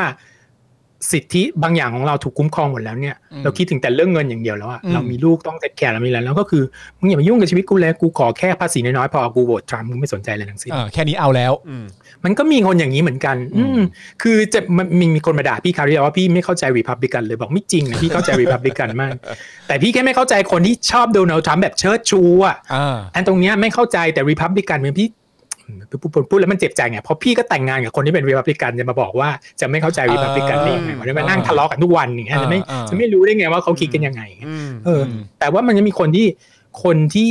เนี่ยคิดอย่างนี้จริง ๆ คือความจงรักภักดีต่อพรรคและอุดมการณ์ที่เอียงขวาหรือเอียงซ้ายเนี่ย อืม มันเหนือมากกว่ากรณีเล็กๆน้อยๆในเรื่องศาสนาเรื่องเพศเรื่องผิวไปเยอะมาก อืมงั้นผมอยากถามพี่โอ๊ตต่อสมมติว่าคนคนที่เขาจงรักภักดีต่อสถาบันของพรรคตัวเองเนี่ย หมายถึงถ้าเป็นแบบริพับลิกันก็ต้องยังไงก็ต้องเลือกทรัมป์อยู่ดีเนี่ย คนพวกนี้ที่เลือกทรัมป์อยู่ดี แล้วเขาไม่ชอบโดนัลด์ทรัมป์เพราะอะไร ก็อาจจะเป็นเรื่องของความกักกระไงเข้าใจป่ะ คือใครชอบโดนัลด์ทรัมป์ได้วันหนึ่งเมื่อวานพูดอย่างนี้วันนี้พูดอีกอย่างหนึ่งอย่างนี้นี่มันคือ มันไม่ใช่แล้วนะคือนักการเมืองเนี่ยเอาโอเคเราพี่เคยพูดไปครั้งหนึ่งแล้วนักการเมืองกับเกี่ยวกับเรื่องการโกหกเนี่ย มันมีอยู่แล้วล่ะ เพราะว่าอะไรเพราะว่าโดยเฉพาะกับนักการเมืองที่ที่มาจากการเมืองท้องถิ่นแล้วจะย้ายขึ้นไปในระดับประเทศเนี่ย คื คือ อตอนอยู่ตอนอยู่อยู่ท้องถิ่นเนี่ย you represent สมมติ you represent เอ่อเขตที่ปลูกข้าวกับเพแล้วอีกคนหนึ่งเขตที่ปลูกข้าวโพดเพราะฉะนั้นอยู่เข้ามาอยู่ก็ต้องมาตีกันอยู่แล้วว่าใครจะปลูก อืมอืมอืม ใครจะมีผลประโยชน์ให้เขตปลูกข้าวกับเขตปลูกข้าวโพดใช่ไหม อืม แต่พอไอเขตปลูกข้าวเนี่ยตัดสินใจว่าต่อไปฉันจะต้องรันในออฟฟิศที่ใหญ่ขึ้นในระดับประธานาธิบดีแล้ว อืม อ้าวแล้วกูจะทำไงดีวะกูมาจากเขตปลูกข้าว แล้วคนเขตปลูกข้าวโพดกูก็ต้องพยายามแบบแปลเสียงเขาด้วย มันก็จะเริ่มแบบ เอ้ยมึงจริงข้าวก็ไม่ได้สำคัญขนาดนั้นหรอกนะสำคัญอยู่ แต่ข้าวโพด อืม ก็ต้องสำคัญเหมือนกัน อืม มันก็จะเกิดการโกหกมากขึ้นน่ะ หรือว่าไปแบบเอ๊ะกูเคยพูดอีกอย่างหนึ่งแล้วทำไมวันนี้อยู่มาพูดอีกอย่างหนึ่ง ถูกป่ะ เพราะว่าอยู่ขยายอำนาจมากขึ้น อยู่ต้องการโอบคนเข้ามามากขึ้น เพราะฉะนั้น policy ของยูนโยบายของยูมันก็ต้องเปลี่ยนไปตาม อืม ออฟฟิศที่ยูอยากเลือก เพราะฉะนั้นการที่พูดบิดไม่ใช่บิดเป็นการที่เปลี่ยนสถานภาพทางความคิดหรือนโยบายเนี่ยมันเป็นเรื่องปกติของการเมืองที่จากจากคนที่แบบว่าย้ายเขตอะเข้าใจไหมหรือว่าต้องการต้องการอำนาจที่มันใหญ่ขึ้นอย่างเงี้ย เพราะฉะนั้นพี่ยังมีความรู้สึกว่าโอเค การที่ประธานประธานาธิบดีหรือใครก็แล้วแต่เนี่ยเออนักการเมืองเนี่ยที่มีความแบบปรับเปลี่ยนทางความคิดบ้างอะไรอย่างเงี้ย อืม เราก็จะแบบให้โอกาสเขาเออลองฟังดูหน่อยสิว่าจะเป็น อืม ยังไงอะไรอย่างเงี้ยซึ่งมันเกิดขึ้นขึ้นเยอะมากอย่างในกรณีอย่างเออเออฮิลลารีคลินตันใครก็แล้วแต่อยู่เรื่องมาได้เลยแต่ฮิลลารีเนี่ยโดนเยอะมาก เพราะว่านางก็มาจากแบบว่าจากเคยเป็นสตรีหมายเลขหนึ่งมาการมาเป็นเอ่ออ ม สวก็แบบพูดอีกอย่างหนึ่งเพราะว่าตอนนั้นสว represent คนนิวยอร์กก็จะพูดแบบเข้าข้างคนยิวอ่ะพอมารันประธานาธิบดีก็มาเข้าข้างคนอาหรับอีกอะไรอย่างเงี้ยคือ อ่าอ่า แบบเปลี่ยนไปเปลี่ยนมาอะไรอย่างเงี้ยเยอะมากอะไรอย่างเงี้ย ซึ่ง อืม ตรงเนี้ยปกติเราก็จะให้ให้ให้ รับฟังได้ ตัวพี่นะ ส่วน อืม เราเรารับได้ว่าโอเคเราเข้าใจว่ายูมามาจากตรงไหนอะไรอย่างเงี้ย อืม อืมเพราะฉะนั้นเราก็มีความอดทนสูงมากกับการกลับไปกลับมา แต่โดนัลด์ทรัมป์มันไม่ใช่เลยนะ วันวันนี้ฉันจะไม่ให้ติ๊กต็อกติ๊กต็อกทำงานแล้วจะปิดติ๊กต็อก อ่า ซึ่งในความคิดพี่อะปิดมันยากมากเพราะ freedom of speech เนี่ยมันถูกเอ่อเสรีภาพทางทางทางการพูดเนี่ย หรือทางสื่อเนี่ยมันถูกคุ้มครองโดยเลยแล้วก็เอ่อบทแก้ไขรัฐธรรมนูญอันดับหนึ่งเลยนะบิลอัพไร อืม อันดับหนึ่งเพราะฉะนั้นเอ่อเถียงกันไปเถียงกันมาในที่สุดอ่ะอืมตรงนั้นต้องไปขึ้นศาลศาลยังไงก็ต้องแบบว่าเข้าข้าง พี่ค่อนข้างมั่นใจนะศาลยังไงก็ต้องเข้าข้าง การเอ่อเอ่อเสรีภาพในการในการมีสิทธิ์มีเสียงในการเอ่อเอ่อเอ่อออกมาพูดอย่างนี้นะแล้วติ๊กต็อกมันเป็นบริษัทเพราะฉะนั้นก็จะถูกจะถูกเอ่อจัดอยู่ในตรงนั้นนะว่าเป็น freedom of speech เขาก็มาพูดอย่างเงี้ยว่าครับอ่ะไม่เอาแล้ววันนี้ฉันจะปิด TikTok ฉันจะปิด WeChat แต่อีกวันหนึ่งก็มาอ่ะโอเค TikTok โอเคอะไรเงี้ยคือปรับกลับไปกลับมา แล้วมันไม่ใช่แค่แบบวันเดียวสองเอ่อเรื่องสองเรื่องคือมันเป็นอย่างนี้ตลอดเมื่อวานนี้อย่างหนึ่งวันนี้อย่างหนึ่ง อ่า คือจอมว่าจอนจอนมีความรู้สึกว่าทรัมป์มีลักษณะแบบไหนหรือปะ แบบไหน ลักษณะคือเป็นคนเผด็จการอะแต่ว่าอยู่ในประชาธิปไตยอะ เหรอ คือคือเข้าใจป่ะคือคือมีลักษณะความคิดหรือการแสดงออกที่เป็นเหมือนเผด็จการ เออ แต่พอดีว่าคือแบบก็คิดแล้วก็พูดแล้วก็จะอย่างเงี้ยทำไมจะอย่างเงี้ยแล้วท้ายสุดก็ อ่ามั มันทำไม่ได้ อ่า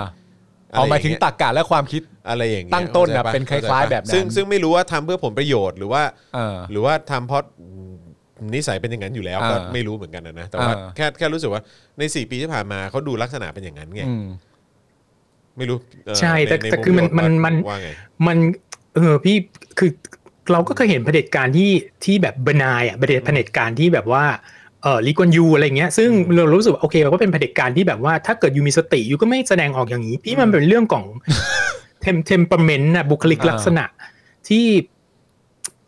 อืมภาษาชาวบ้านนะมันเป็นโรคจิตอ่ะ อืม อืมเอางี้แล้วกันอ่ะเอออ ม ซึ่งซึ่งเราก็แค่งงว่า เออ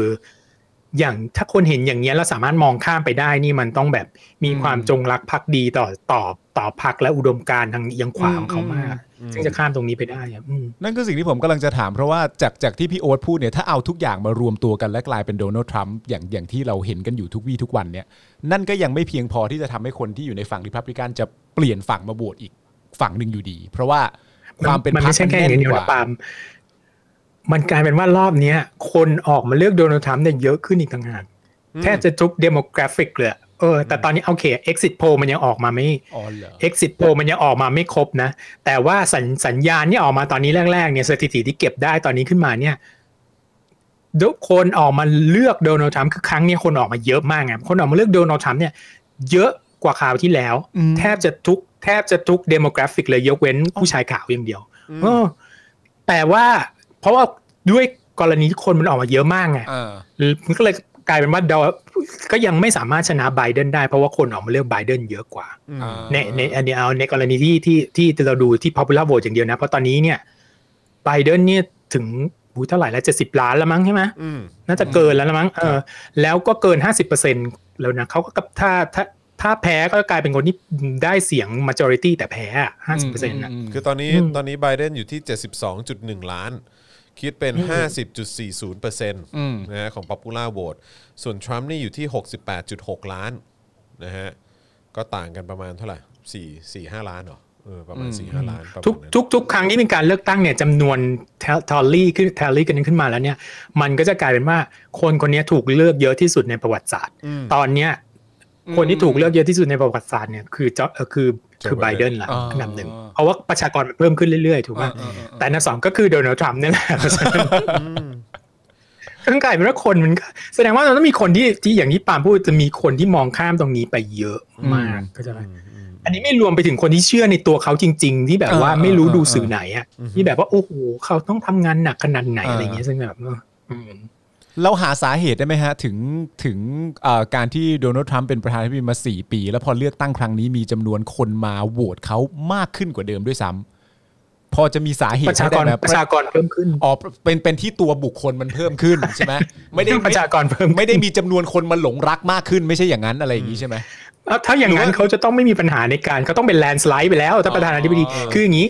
ประธานาธิบดีเลือกตั้งสมัยที่สองเนี่ย มันไม่เกี่ยวกับผู้แข่งขันอีกฝ่ายหนึ่งนะมันเกี่ยวมันคือเป็น referendum ถ้าเทียบแบบถ้าพูดตรงๆแล้วมันคือ referendum ของการทำงานในสมัยแรก อืม อืม ถ้าเกิดสมัยแรกอะทำไม่เราไม่ประสบความสำเร็จเนี่ย คนก็จะโหวตออก เพราะมัน อ่า ไม่มีแคนดิเดตคนไหนหรอกที่แบบหูดูเป็นขี่ม้าขาวมาเลยแล้วแบบว่าจะมาชนะ แบบ คนที่มี เนี้ย ใบ มัน อ่ามั มันไม่มีมันไม่มีก็เอาคนที่หรือแม้กระทั่งพี่ก็ตามเนี่ย เราไม่ได้มีความรู้สึกแบบโอ้โห ตื่นเต้นกับการที่แบบโจไบเดนจะมาเป็นประธานาธิบดีแม้แต่นิดเดียวเลย อืม เราแค่ต้องการกลับไปในสู่สภาวะปกติทางการเมืองเท่านั้นเอง อ่า อืมอืมอืมอันนี้นิดหนึ่งครับพอดีวันนี้ก็มีสื่อถามจอนมานะเออแล้วก็ถามความคิดเห็นซึ่งจอนก็แบบโหพูดยากว่ะเพราะว่ากูกูก็ไม่รู้จะไม่รู้จะให้คำตอบยังไง เพราะว่าเออคือคือเรื่องของเรื่องก็คือเขาถามในลักษณะที่ว่าคิดว่าการที่อะสมมติไบเดนเออเป็นประธานาธิบดีเอ่อประธานาธิบดีขึ้นมาเนี่ยมันจะมันจะส่งผลกับการเมืองไทยไหม อืม ซึ่งซึ่งในความรู้สึกจองก็คือมีความรู้สึกว่าคือประเทศไทยคือไม่ได้มีความสำคัญอะไร ในความรู้สึกเนี่ยเออแต่ก็คือแบบว่าแล้วแต่คือคือสิ่งสิ่งที่จอนเห็นก็คือว่าในในช่วงที่ผ่านมาในยุคสมัยของโดนัลด์ทรัมป์เนี่ยก็คือว่าตัวทูตสหรัฐ หรือว่าทางสถานทูตอเมริกา ซึ่งโดยปกติแล้วจะ แสดงออกในเรื่องของการแบบอ่าแบบแสดงจุดยืนเรื่องของประชาธิปไตยเรื่องสนับสนุนความเป็นประชาธิปไตยอะไรต่างๆ เหล่านี้เออก็คือว่าถ้าถ้าเป็นก่อนยุคของของทรัมป์เนี่ย อืม เออทูตเนี่ยจะมีความแอคทีฟมาก อืม ก็จะพบกับสื่อจะพบกับเอ่อภาครัฐเยอะจะพบกับภาคประชาชนเยอะเหมือนกันอะไรเงี้ยแต่ว่าในในในในยุคสมัยของทางทางแบบของโดนัลด์ทรัมป์เนี่ยเห็นน้อยลงกว่าเดิมเยอะมากอะไรเงี้ย อืม เออซึ่งซึ่งโอเค อันนี้เป็นสิ่งที่จอนเห็นจากภายในประเทศไทยนะฮะแต่ว่าในในฐานะที่พี่โอคก็เป็นคนไทยที่แล้วก็เป็นตอนนี้ก็เป็นเอ่อเป็นอเมริกันซิติเซนนะเนอะเออแล้วก็แบบเอิ่มแล้วก็ติดตามข่าวสารอะไรมาตลอดแล้วก็ คือพี่พี่คิดว่าการที่ไปเป็นผู้นำที่มาจากเดโมแครตเนี่ยมันจะมันจะส่งผลอะไรกับแบบความเคลื่อนไหวของโลกไหม อ๋อความเคลื่อนไหวของโลกใช่ไหมไม่ใช่เมืองไทยใช่ไหมถ้าความเคลื่อนไหวของโลกนี่มันแน่นอนอยู่แล้วล่ะ จะก็ เพราะว่า ก็มองมองไปที่โลกก่อนละกันเพราะว่าเออแล้วเดี๋ยวอาจจะแบบอาจจะปลีกลงมาที่ประเทศ พี่พี่ ไทย โอ๊ตเล่า นิดนึง จากจากโลกแล้วไล่มา เออเอออืม คืออย่างนี้คือหลักๆเลยนะ พี่ว่าคนเนี่ยเขาจับตามองเรื่องประเทศจีนมากกว่า แล้วเราจะโดนหางเลขยังไงอย่างเงี้ยเออเข้าใจไหมเราต้องแบบปรับเขาเรียกว่าอะไรรีไลน์ตัวเองให้ถูกอะว่าความสัมพันธ์ระหว่างจีนกับสหรัฐเป็นยังไงแล้วเสร็จแล้วเราก็ ปรับตัวเองให้มันแบบว่าได้ทั้งสองฝ่ายอันเนี้ยจะจะจะเป็น ไม่แต่เราก็เป็นอย่างนั้นมานาน จะเป็นวิ ใช่ใช่ไม่เป็นพิธีที่เป็นวิธีที่ดีที่สุด แต่พี่มีความคิดอืมพี่พูดไปในไลฟ์แล้วว่าพี่มีความรู้สึกว่าเออในระยะยาวแล้วอ่ะการที่มีทรัมป์เนี่ยมันดีกว่าในประเทศจีน เพราะว่าเนี่ยประเทศจีนก็จะสามารถแบบสร้างศัตรูได้อย่างถาวรพอสร้างศัตรูแบบว่าเป็นเป็นทรัมป์ขึ้นมาปุ๊บเนี่ยในประเทศเองอะมันก็กระพือเสียงตัวเองกันขึ้นมาได้ไง อืม ความสนับสนุนรัฐบาลของ สี คน จิ้น เนี่ย ผิงอะไรต่างๆ มันก็จะ พรรคคอม มั มิวนนิส ก็ ต์ จะนั่นได้ใน ก็จะ ในอเมริกาก็จะอย่างนี้เหมือนกัน เราเศรษฐกิจไม่ดีเบลมใครอ้าวเบลมคนจีนสิมันขโมยจ็อบแล้วไปมันนั่นมันนี่เราไปอะไรอย่างเงี้ย อืม มันก็เป็นแบบเรื่อง rhetoric ที่แบบว่าเออเออแบบเบลมคนต่างชาติเบลมคนประเทศอื่นเนี่ยมันมันมันง่ายแล้วมันแบบคนเข้าใจง่ายคนย่อยง่ายก็จะสนับสนุนนักการเมืองมากยิ่งขึ้น อันนี้ในระยะยาวนะแต่ในระยะสั้นเขาว่าไบเดนน่าจะดีกว่าเพราะมันจะอย่างน้อยมันจะลดเรื่องความขัดแย้งเรื่อง อืม เทรดวอลเรื่องอะไรต่างๆ ไปไปได้เยอะอะ อืมอืมอืมอืมแล้วก็ แต่ในที่สุดแล้วนะพี่มีความรู้สึกว่า คืออเมริกามันพอออกมานอกประเทศปุ๊บเนี่ย ความแตกต่างระหว่างริพับลิกันกับเดโมแครตมันไม่ได้เยอะขนาดนั้นนะ มันคือทุนนิยมอะ อืม เข้าใจไหมเพราะฉะนั้นคือคือคือในอย่างในช่วงสงครามเย็นเนี่ยคนมักจะลืมกันไปว่ามันทะเลาะกันมันไม่ได้ทะเลาะกันเรื่องแก่งแย่งดินแดน มันทะเลาะกันเรื่องความคิด เรื่องระบบเศรษฐกิจว่าไม่อยากให้ประเทศคอมประเทศปกติในยประเทศเอ่อประชาธิปไตยเนี่ยกลายเป็นคอมมิวนิสต์เพราะคอมมิวนิสต์ปุ๊บเนี่ยรัฐมันควบคุมทุกอย่างและเขาไม่สามารถไปทำการค้าได้ อืมอืมอืม เพราะฉะนั้นมันก็เลยมาทะเลาะกันว่าว่าอย่าถ้าถ้าประเทศนี้คอมมิวนิสต์ก็ทำการค้าไม่ได้ก็จบก็คืออเมริกามันคือการขยายการค้า อืมอืมอืม อืมเพราะโดยรวมไม่ว่าจะมาจากเดโมแครตหรือว่ารีพับลิกันเนี่ยโดยรวมๆก็จะมาเป็นประมาณ ก็ต้ อ องดัย่างเงี้ย ดันเรื่องนี้ อืม อืม ใช่ ซึ่งโดนัลด์ทรัมป์เนี่ยออกมาแล้วมาสวนกระแสมากคือ จะไม่ได้สนับสนุนการค้าขายมันเท่าไหร่กลับกลับกลายไปสนับสนุนเรื่อง tariff เรื่องภาษีนำเข้าเรื่องอะไรอย่างเงี้ยซึ่งมันประหลาดมากอ่ะ อืม อืม อืมใช่ใช่ก็คือก็คือมีความรู้สึกเหมือนกันว่าคือเอ่อไม่ว่าจะมาจากริพับลิกันหรือว่าจะมาจากทางเดโมแครตก็ก็คิดว่าแนวทางมันก็น่าจะมีความคล้ายคลึงกัน แต่ว่าดันพอดีที่มีความแปลกประหลาดเป็นพิเศษก็คือว่าดันเป็นโดนัลด์ทรัมป์ไง อืม เออซึ่งก็แบบก็มันก็ไม่ใช่คนที่มาจากพื้นฐานของการเป็นนักการเมืองด้วยเนาะ ใช่ พี่ขอพูดอีกอย่างหนึ่งนะที่สนับสนุนพอยที่จอห์นพูดขึ้นมา คือเมื่อการเลือกตั้งคราวที่แล้วเนี่ย ระหว่างฮิลลารีกับทรัมป์เนี่ย ครับ มีนักข่าวจากเมืองไทยเนี่ย มากันเต็มเลยนะมาที่นิวยอร์กเนี่ย อืม พี่เออเราก็ไปก็มีบางกลุ่มที่แบบว่าพี่ก็พี่ก็ไปเจอทุกคนแหละแต่บางบางกลุ่มพี่ก็แบบมีคนติดต่อมาอะไรเงี้ยเพราะเขาเรารู้ว่าเราทำงานสื่ออยู่ที่นี่ใช่ไหมเราก็เลยมีความสงสัยเอ๊ะทำไมอยู่ดีๆ คนไทยนักข่าวไทยมาจากหลายสำนักมากันเต็มเลยอะมารายงานข่าวเลือกตั้งในอเมริกา อืม ปรากฏว่าอันนี้พูดได้แล้วละมั้งเพราะมันหลายปีแล้วได้รับสนับสนุนการสนับสนุนมาจากสถานทูตสหรัฐทั้งนั้นเลย อ๋อเหรอ อ๋อ ฮะ เหรอฮะ ใช่ ใช่ เพราะฉะนั้นอย่างที่จอห์นพูดมันก็ไม่ผิดตรงที่ว่า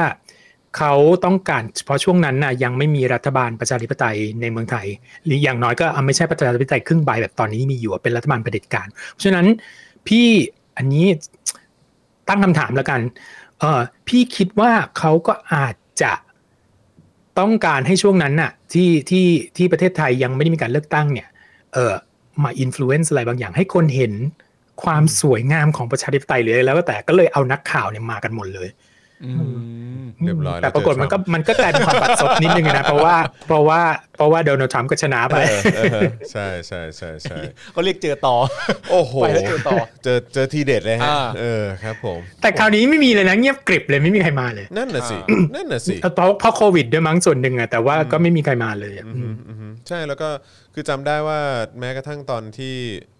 เอ่อตอนที่เขานับคะแนนกันอยู่แล้วก็ อืม รอฟังผลกันอยู่อะตอนนั้น อืม เราก็เอ่อตอนนั้นผมก็ไปที่สถานทูตอเมริกาเขา อ่ามี มีการแบบเหมือนจัดกิจกรรมอ่ะ อืม มาลุ้นกันว่าใครจะได้อะไรเลย อืม โอ้โหพอโดนัลด์ทรัมป์ได้ปุ๊บเนี่ยเอ่อเหมือนฮิลลารีออกมาประกาศความพ่ายแพ้ปุ๊บใช่ไหม อืม เงียบกันทั้งสถานทูต ปิดปิด กริบ จุกแชมเปญเลยอะ เออคือแบบว่าแบบกำลังตื่นดื้อดื้อดื้อดื้อแบบว่าเหมือนแบบเป็นแบบงานบอลรูมอะไรเงี้ย อ่า เออกำลังแบบอื้อหือดูนั่นเชีย อ่า พอฮิลลารีออกมาแบบเอ่อ เงียบ ประกาศ เงี แล้ว ยบ ก็แบบว่าทรัมป์ก็ชนะปุ๊บแล้วก็แบบ อ่าเงียบกริบ เงียบกริบ เงียบกริบเลยที เงียเดีย บ ว กริบเออได้ยินเสียงได้ยินเสียงแอร์ อ่า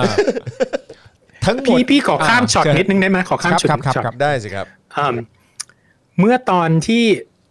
ทรัมป์เนี่ยสาบานตัวเข้าเป็นประธานาธิบดีเนี่ยอิลลารีก็มาใช่ป่ะ อืม เพราะว่าเป็นเป็นวันที่นางบอกว่านางขมขื่นมากที่จะต้องมาดูอะไรเงี้ย อืม แล้ววันที่พี่ข้ามช็อตไปเลยนะ วันที่โจไบเดนจะ มาสาบานตัวเป็นประธานาธิบดีเนี่ยโดยปกติเนี่ยอดีตประธานาธิบดีก็ต้องมากันหมด อืม แล้วอยู่ อ่า ที่ว่าทรัมป์จะมาไหมอยากรู้ ไม่มีทาง เขา ไม่น่ามาวะ หรือว่า หรือว่า ไม่น่ามาเพราะวะ หรือว่าถ้าเกิดมาก็อาจจะเดินเข้าไปแล้วก็แบบว่า ออกไป เป็นตำแหน่งฉั น แล้วก็จะเอามือไปวางบนไบเบิลแทน เออ แล้วโจไบเดนก็ เอาไป ไอโจไบเดนก็หันไปเออไปป่ายางด่วนเลยมึงรั่ว แล้วมันมีอีกอย่างหนึ่งนะมันมีอย่างหนึ่งคือ ทุกประธานาธิบดีเนี่ยหลังจากพ้นตำแหน่งไปแล้วเนี่ยเขาจะไม่มีการสร้างห้องสมุดห้องสมุดประธานาธิบดีใช่ไหม ครับ ซึ่งเป็นห้องสมุดที่แบบเกี่ยวกับประธานาธิบดีนั้นที่เก็บเอกสารลับเอาไว้ต่างๆ แล้วแบบทุก ๆ ประมาณแบบว่า 20 ปีเขาก็จะมาดีคลาสสิฟายหรืออะไรก็แล้วแต่อันไหนที่มันมีระยะเวลาของมันนะนะครับ เขาก็จะมาแบบว่าปล่อยเอกสารลับออกมาแล้วแล้วอันนั้นอันนั้นเป็นส่วนส่วนหนึ่งที่ที่ห้องสมุดประธานาธิบดีทำนะแต่อีกส่วนหนึ่งก็จะมาแบบว่า glorify มาสร้างความยิ่งใหญ่ให้กับประธานาธิบดีคนนั้น ประวัติศาสตร์ของคนนั้นเป็นอย่างนี้โตมาอย่างนี้ พี่กำลังคิดว่าไอห้องสมุดของไลบของไอ้ทรัมป์นี่มันจะเป็นยังไงวะ แบบแบบไม่ แต่ละเรื่องเงี้ยโกงไม่จ่ายภาษีอย่างเงี้ย ล้มละลายอย่างเงี้ย เออแต่งงานสามสี่ครั้งมีชู้อะไรอย่างเงี้ยเต็มหมดเลยอย่างเงี้ยคือแบบเราเข้าใจว่าแบบ คือมันจะต้องมีแบบห้องหนึ่งนี้แบบว่ารวบรวมผู้หญิงที่ทรัมป์เคยนอนด้วยอะไรอย่างงี้หรือเปล่าวะเราก็ไม่รู้เหมือนกันนะแต่คือแบบ คืออยากจะรู้เหมือนกันว่าห้องสมุดของประธานาธิบดีทรัมป์เนี่ยมันมันจะเป็นยังไง อืมครับ มันอาจจะไม่มีอะไรเลยก็ได้นะ ใช่ครับ มันอาจจะโล่งๆ มันอาจจะ โล่ง นะเออมันอาจจะโล่งก็ได้ ๆไม่มีดีกว่า ครับผมเออนะฮะหรือไม่ก็มีแต่อัตชีวประวัติของโดนัลด์ทรัมป์ และคุณพ่อ ผู้ก่อสร้าง ไม่หรอกไม่หรอก ที่ แต่ New York แต่ มา แต่แต่ไอ้เรื่องเอกสารลับต่างๆ อะไรอย่างเงี้ยที่ห้องสมุดพวกนี้ดิวอ่ะมันจะต้องมันมีความสำคัญทางประวัติศาสตร์แน่นอนอยู่แล้วอ่ะแต่ว่าแต่ว่าไอ้เรื่องตับประวัติชีวะชีวประวัติเขาเนี่ยพี่ก็ไม่แน่ใจเหมือนกันว่า เข้าไปดูแล้วแบบเราจะอยากจะพาลูกพาหลานเราเข้าไปดูห้องสมุดประธานาธิบดีทรัมป์หรือเปล่าวะอะไร เออ นั่นน่ะสิ นั่นน่ะสิเออนะฮะ อ่ะเอ่อพี่โอ๊ตบอกว่ามีความเป็นไปได้ว่ามันอาจจะต้องลากยาวจนถึงวันศุกร์ก็คือวันพรุ่งนี้ พรุ่งนี้ ใช่ไหมครับ ถ้าถ้าใช่แต่ ใน แต่ พาร์ท พี่ ของ คิ เน ด วา ว่า ดาใช่ไหมฮะอืม อะไรนะ ในพาร์ทของเนวาดาใช่ไหมฮะ พี่คิดว่าอาริโซนากับเนวาดาเนี่ยน่าจะโอเควันนี้ละถ้าสองอันนี้ก็คือจบข่าว แต่ถ้าสองอันนี้อ่ะทรัมป์ชนะคะแนนหนึ่งขึ้นมา ซึ่งตอนนี้ไม่น่าจะแล้วล่ะ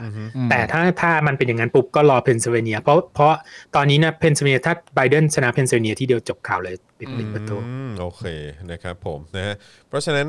คือก็อาจจะมีความเป็นไปได้ครับ ที่พรุ่งนี้อาจจะต้องรบกวนพี่โอ๊ตอีกรอบฮะ ไม่เป็นไร นี่เป็นช่วงโอกาสทองเราเลยนะ โอเค ทุกคนควรบริจาคเข้ามาแล้วที่ดูดูกันอยู่เนี่ย สนับ เข้า ส ใจ นุน ไหม กัน ว่า เข้ามาหน่อย ว่า นะสนับสนุนเข้ามาเออนะครับ ใช่ แถบ ไม่ แถบพลัง บริจาค ของเ บริจาคที่เราอ่ะไม่ได้ เออ มาไลฟ์ตลอดเวลาเรื่องนี้อยู่ช่องอื่นเขาไลฟ์กันทั้งวันทั้งคืนเลยนะตอนเนี้ย อ่า เพราะว่าคนสนใจมากแล้วก็แต่เรามีความรู้สึกว่าเราไม่ต้องไม่จำเป็นนะเราเอาเป็นข้อมูลที่ อืม ที่แน่น ๆ มาแล้วมาคุยกันอย่างนี้อะแล้วแล้วคุยกันอย่างตรงๆเลยว่า อืม คุณอย่าไปหลงกลสื่ออื่นนะว่าตอนเนี้ยคุณไลฟ์ไปเขาไลฟ์ไปก็มีประโยชน์ผลมันไม่ได้เปลี่ยนแปลงแล้วมาบิวให้คุณตื่นเต้นโดยที่ เข้าใจ โดยที่ไม่ทำอะไรเลย เพราะฉะนั้นตรงเนี้ยส่วนนี้ส่วนเดียวเนี่ย มันก็มากพอที่คุณจะบริจาค ในความจริงใจของเราแล้ว ครับผมถูกต้องเพราะฉะนั้นสนับสนุนเข้ามาได้ทางบัญชีกสิกรไทยนะครับ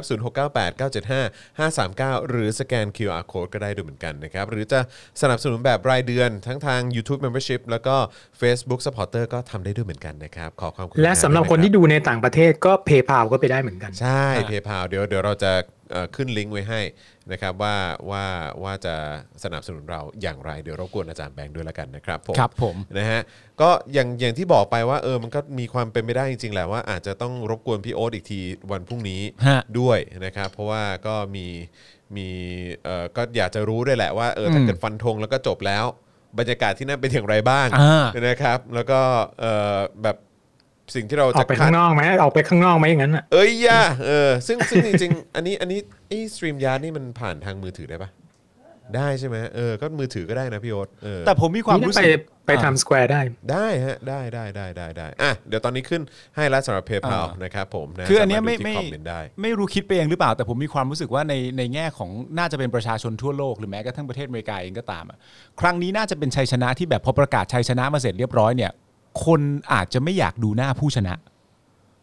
คนอาจจะอยากไปดูหน้าผู้ แพ้ ว่าเขามีปฏิกิริยากับความพ่ายแพ้ของตัวเองอย่างไรอะมากกว่าจะเห็นหน้าผู้ชนะด้วยซ้ำไป แบบเฮ้ยขอดูหน่อยวะว่าเขาจะ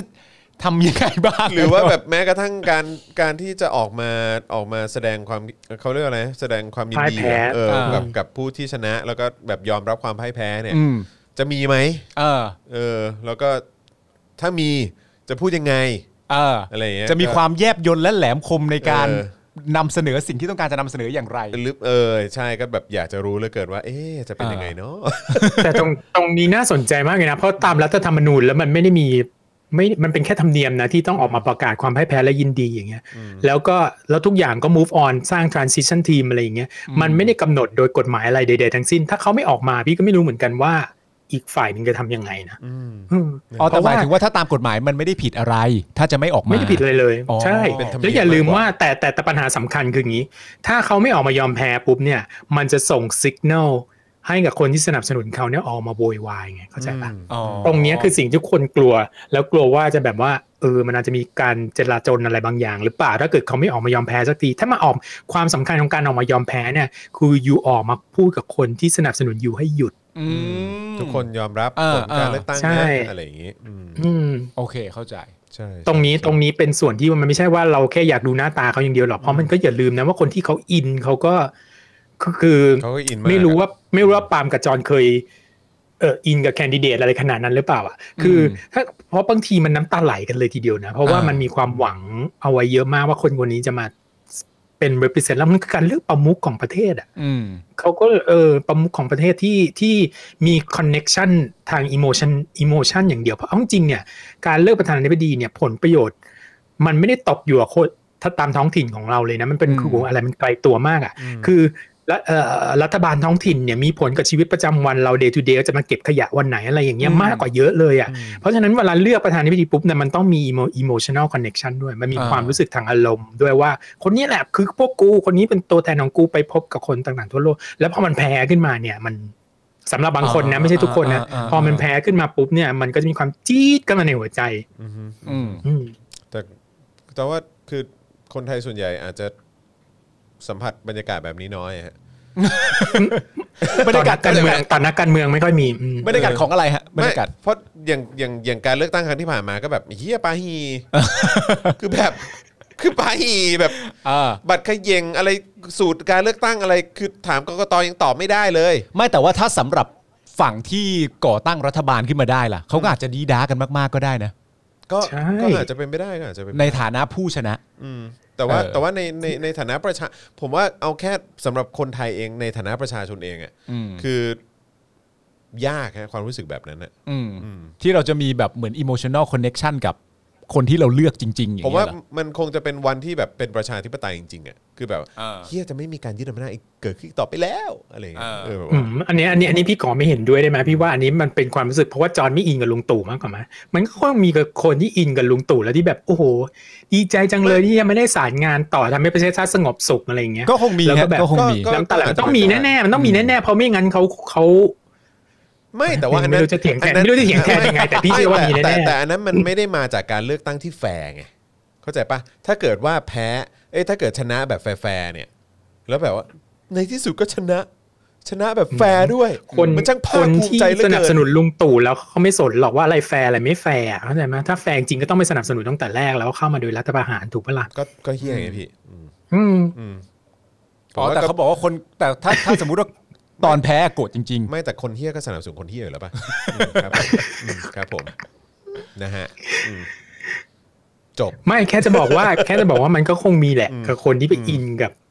อินกับอะไรที่เราไม่อิน อ๋อแล้วอีก คนที่ อย่าง ถ้าจะต้องร้องไห้กับโดนัลด์ทรัมป์อย่าง แล้ว เงี้ยพี่ แล้ว ก็คงงง แล้วแล้วอีกอย่างเนี่ยอย่างเลือกตั้งครั้งที่ผ่านมาเนี่ย อืม ก็คือว่าไม่พอใจผลเลือกตั้งเหรอ อ่า ถ้ามึงโดนจับดิ ๆอ่า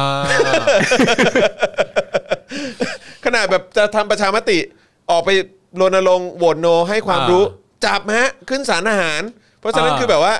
คือสำหรับคนไทยอ่ะคง อ่า คงไม่มีความรู้สึกแบบนี้เท่าไหร่เพราะว่า อ่า คือก่อนจะน้ำตาไหลคือมึงโดนจับไปแล้วอ่ะ ใช่แต่ว่าหมายถึงว่าถ้าถ้าคุณอยู่ฝั่งเดียวกับผู้ชนะ แต่ว่าอย่างที่พี่โอ๊ตบอกเนี่ยผมก็เห็นด้วย ว่ามันต้องมีคนจริงๆอะแหละ ที่มีความรู้สึกว่าสนับสนุนออกมาจากใจจริง ๆ ให้ นั่น กับ คือปราบปลื้มกับความเฮี้ยที่มันเกิดขึ้น ถูกต้อง มาเลยเนี่ย เอ้าเมื่อวานก็เห็น เออเออใช่ครับผมใช่ ไม่รู้พี่โอ๊ตได้ดูหรือ เปล่า แค่บตาอืม พี่โอ๊ตได้ ครับผม ดูการดีเบตเมื่อวานไหมฮะ โอ้โอ้ไม่อยากพูดถึง อย่า พี่ไม่ชอบ อย่า พี่ไม่ชอบ ดู ดู เลยพี่โอ๊ต พี่ ดู ไม่ แล้ว ชอบเห็น ท็อกซิก พี่ไม่ชอบเห็น เอ่อ เออ mental illness on TV อะ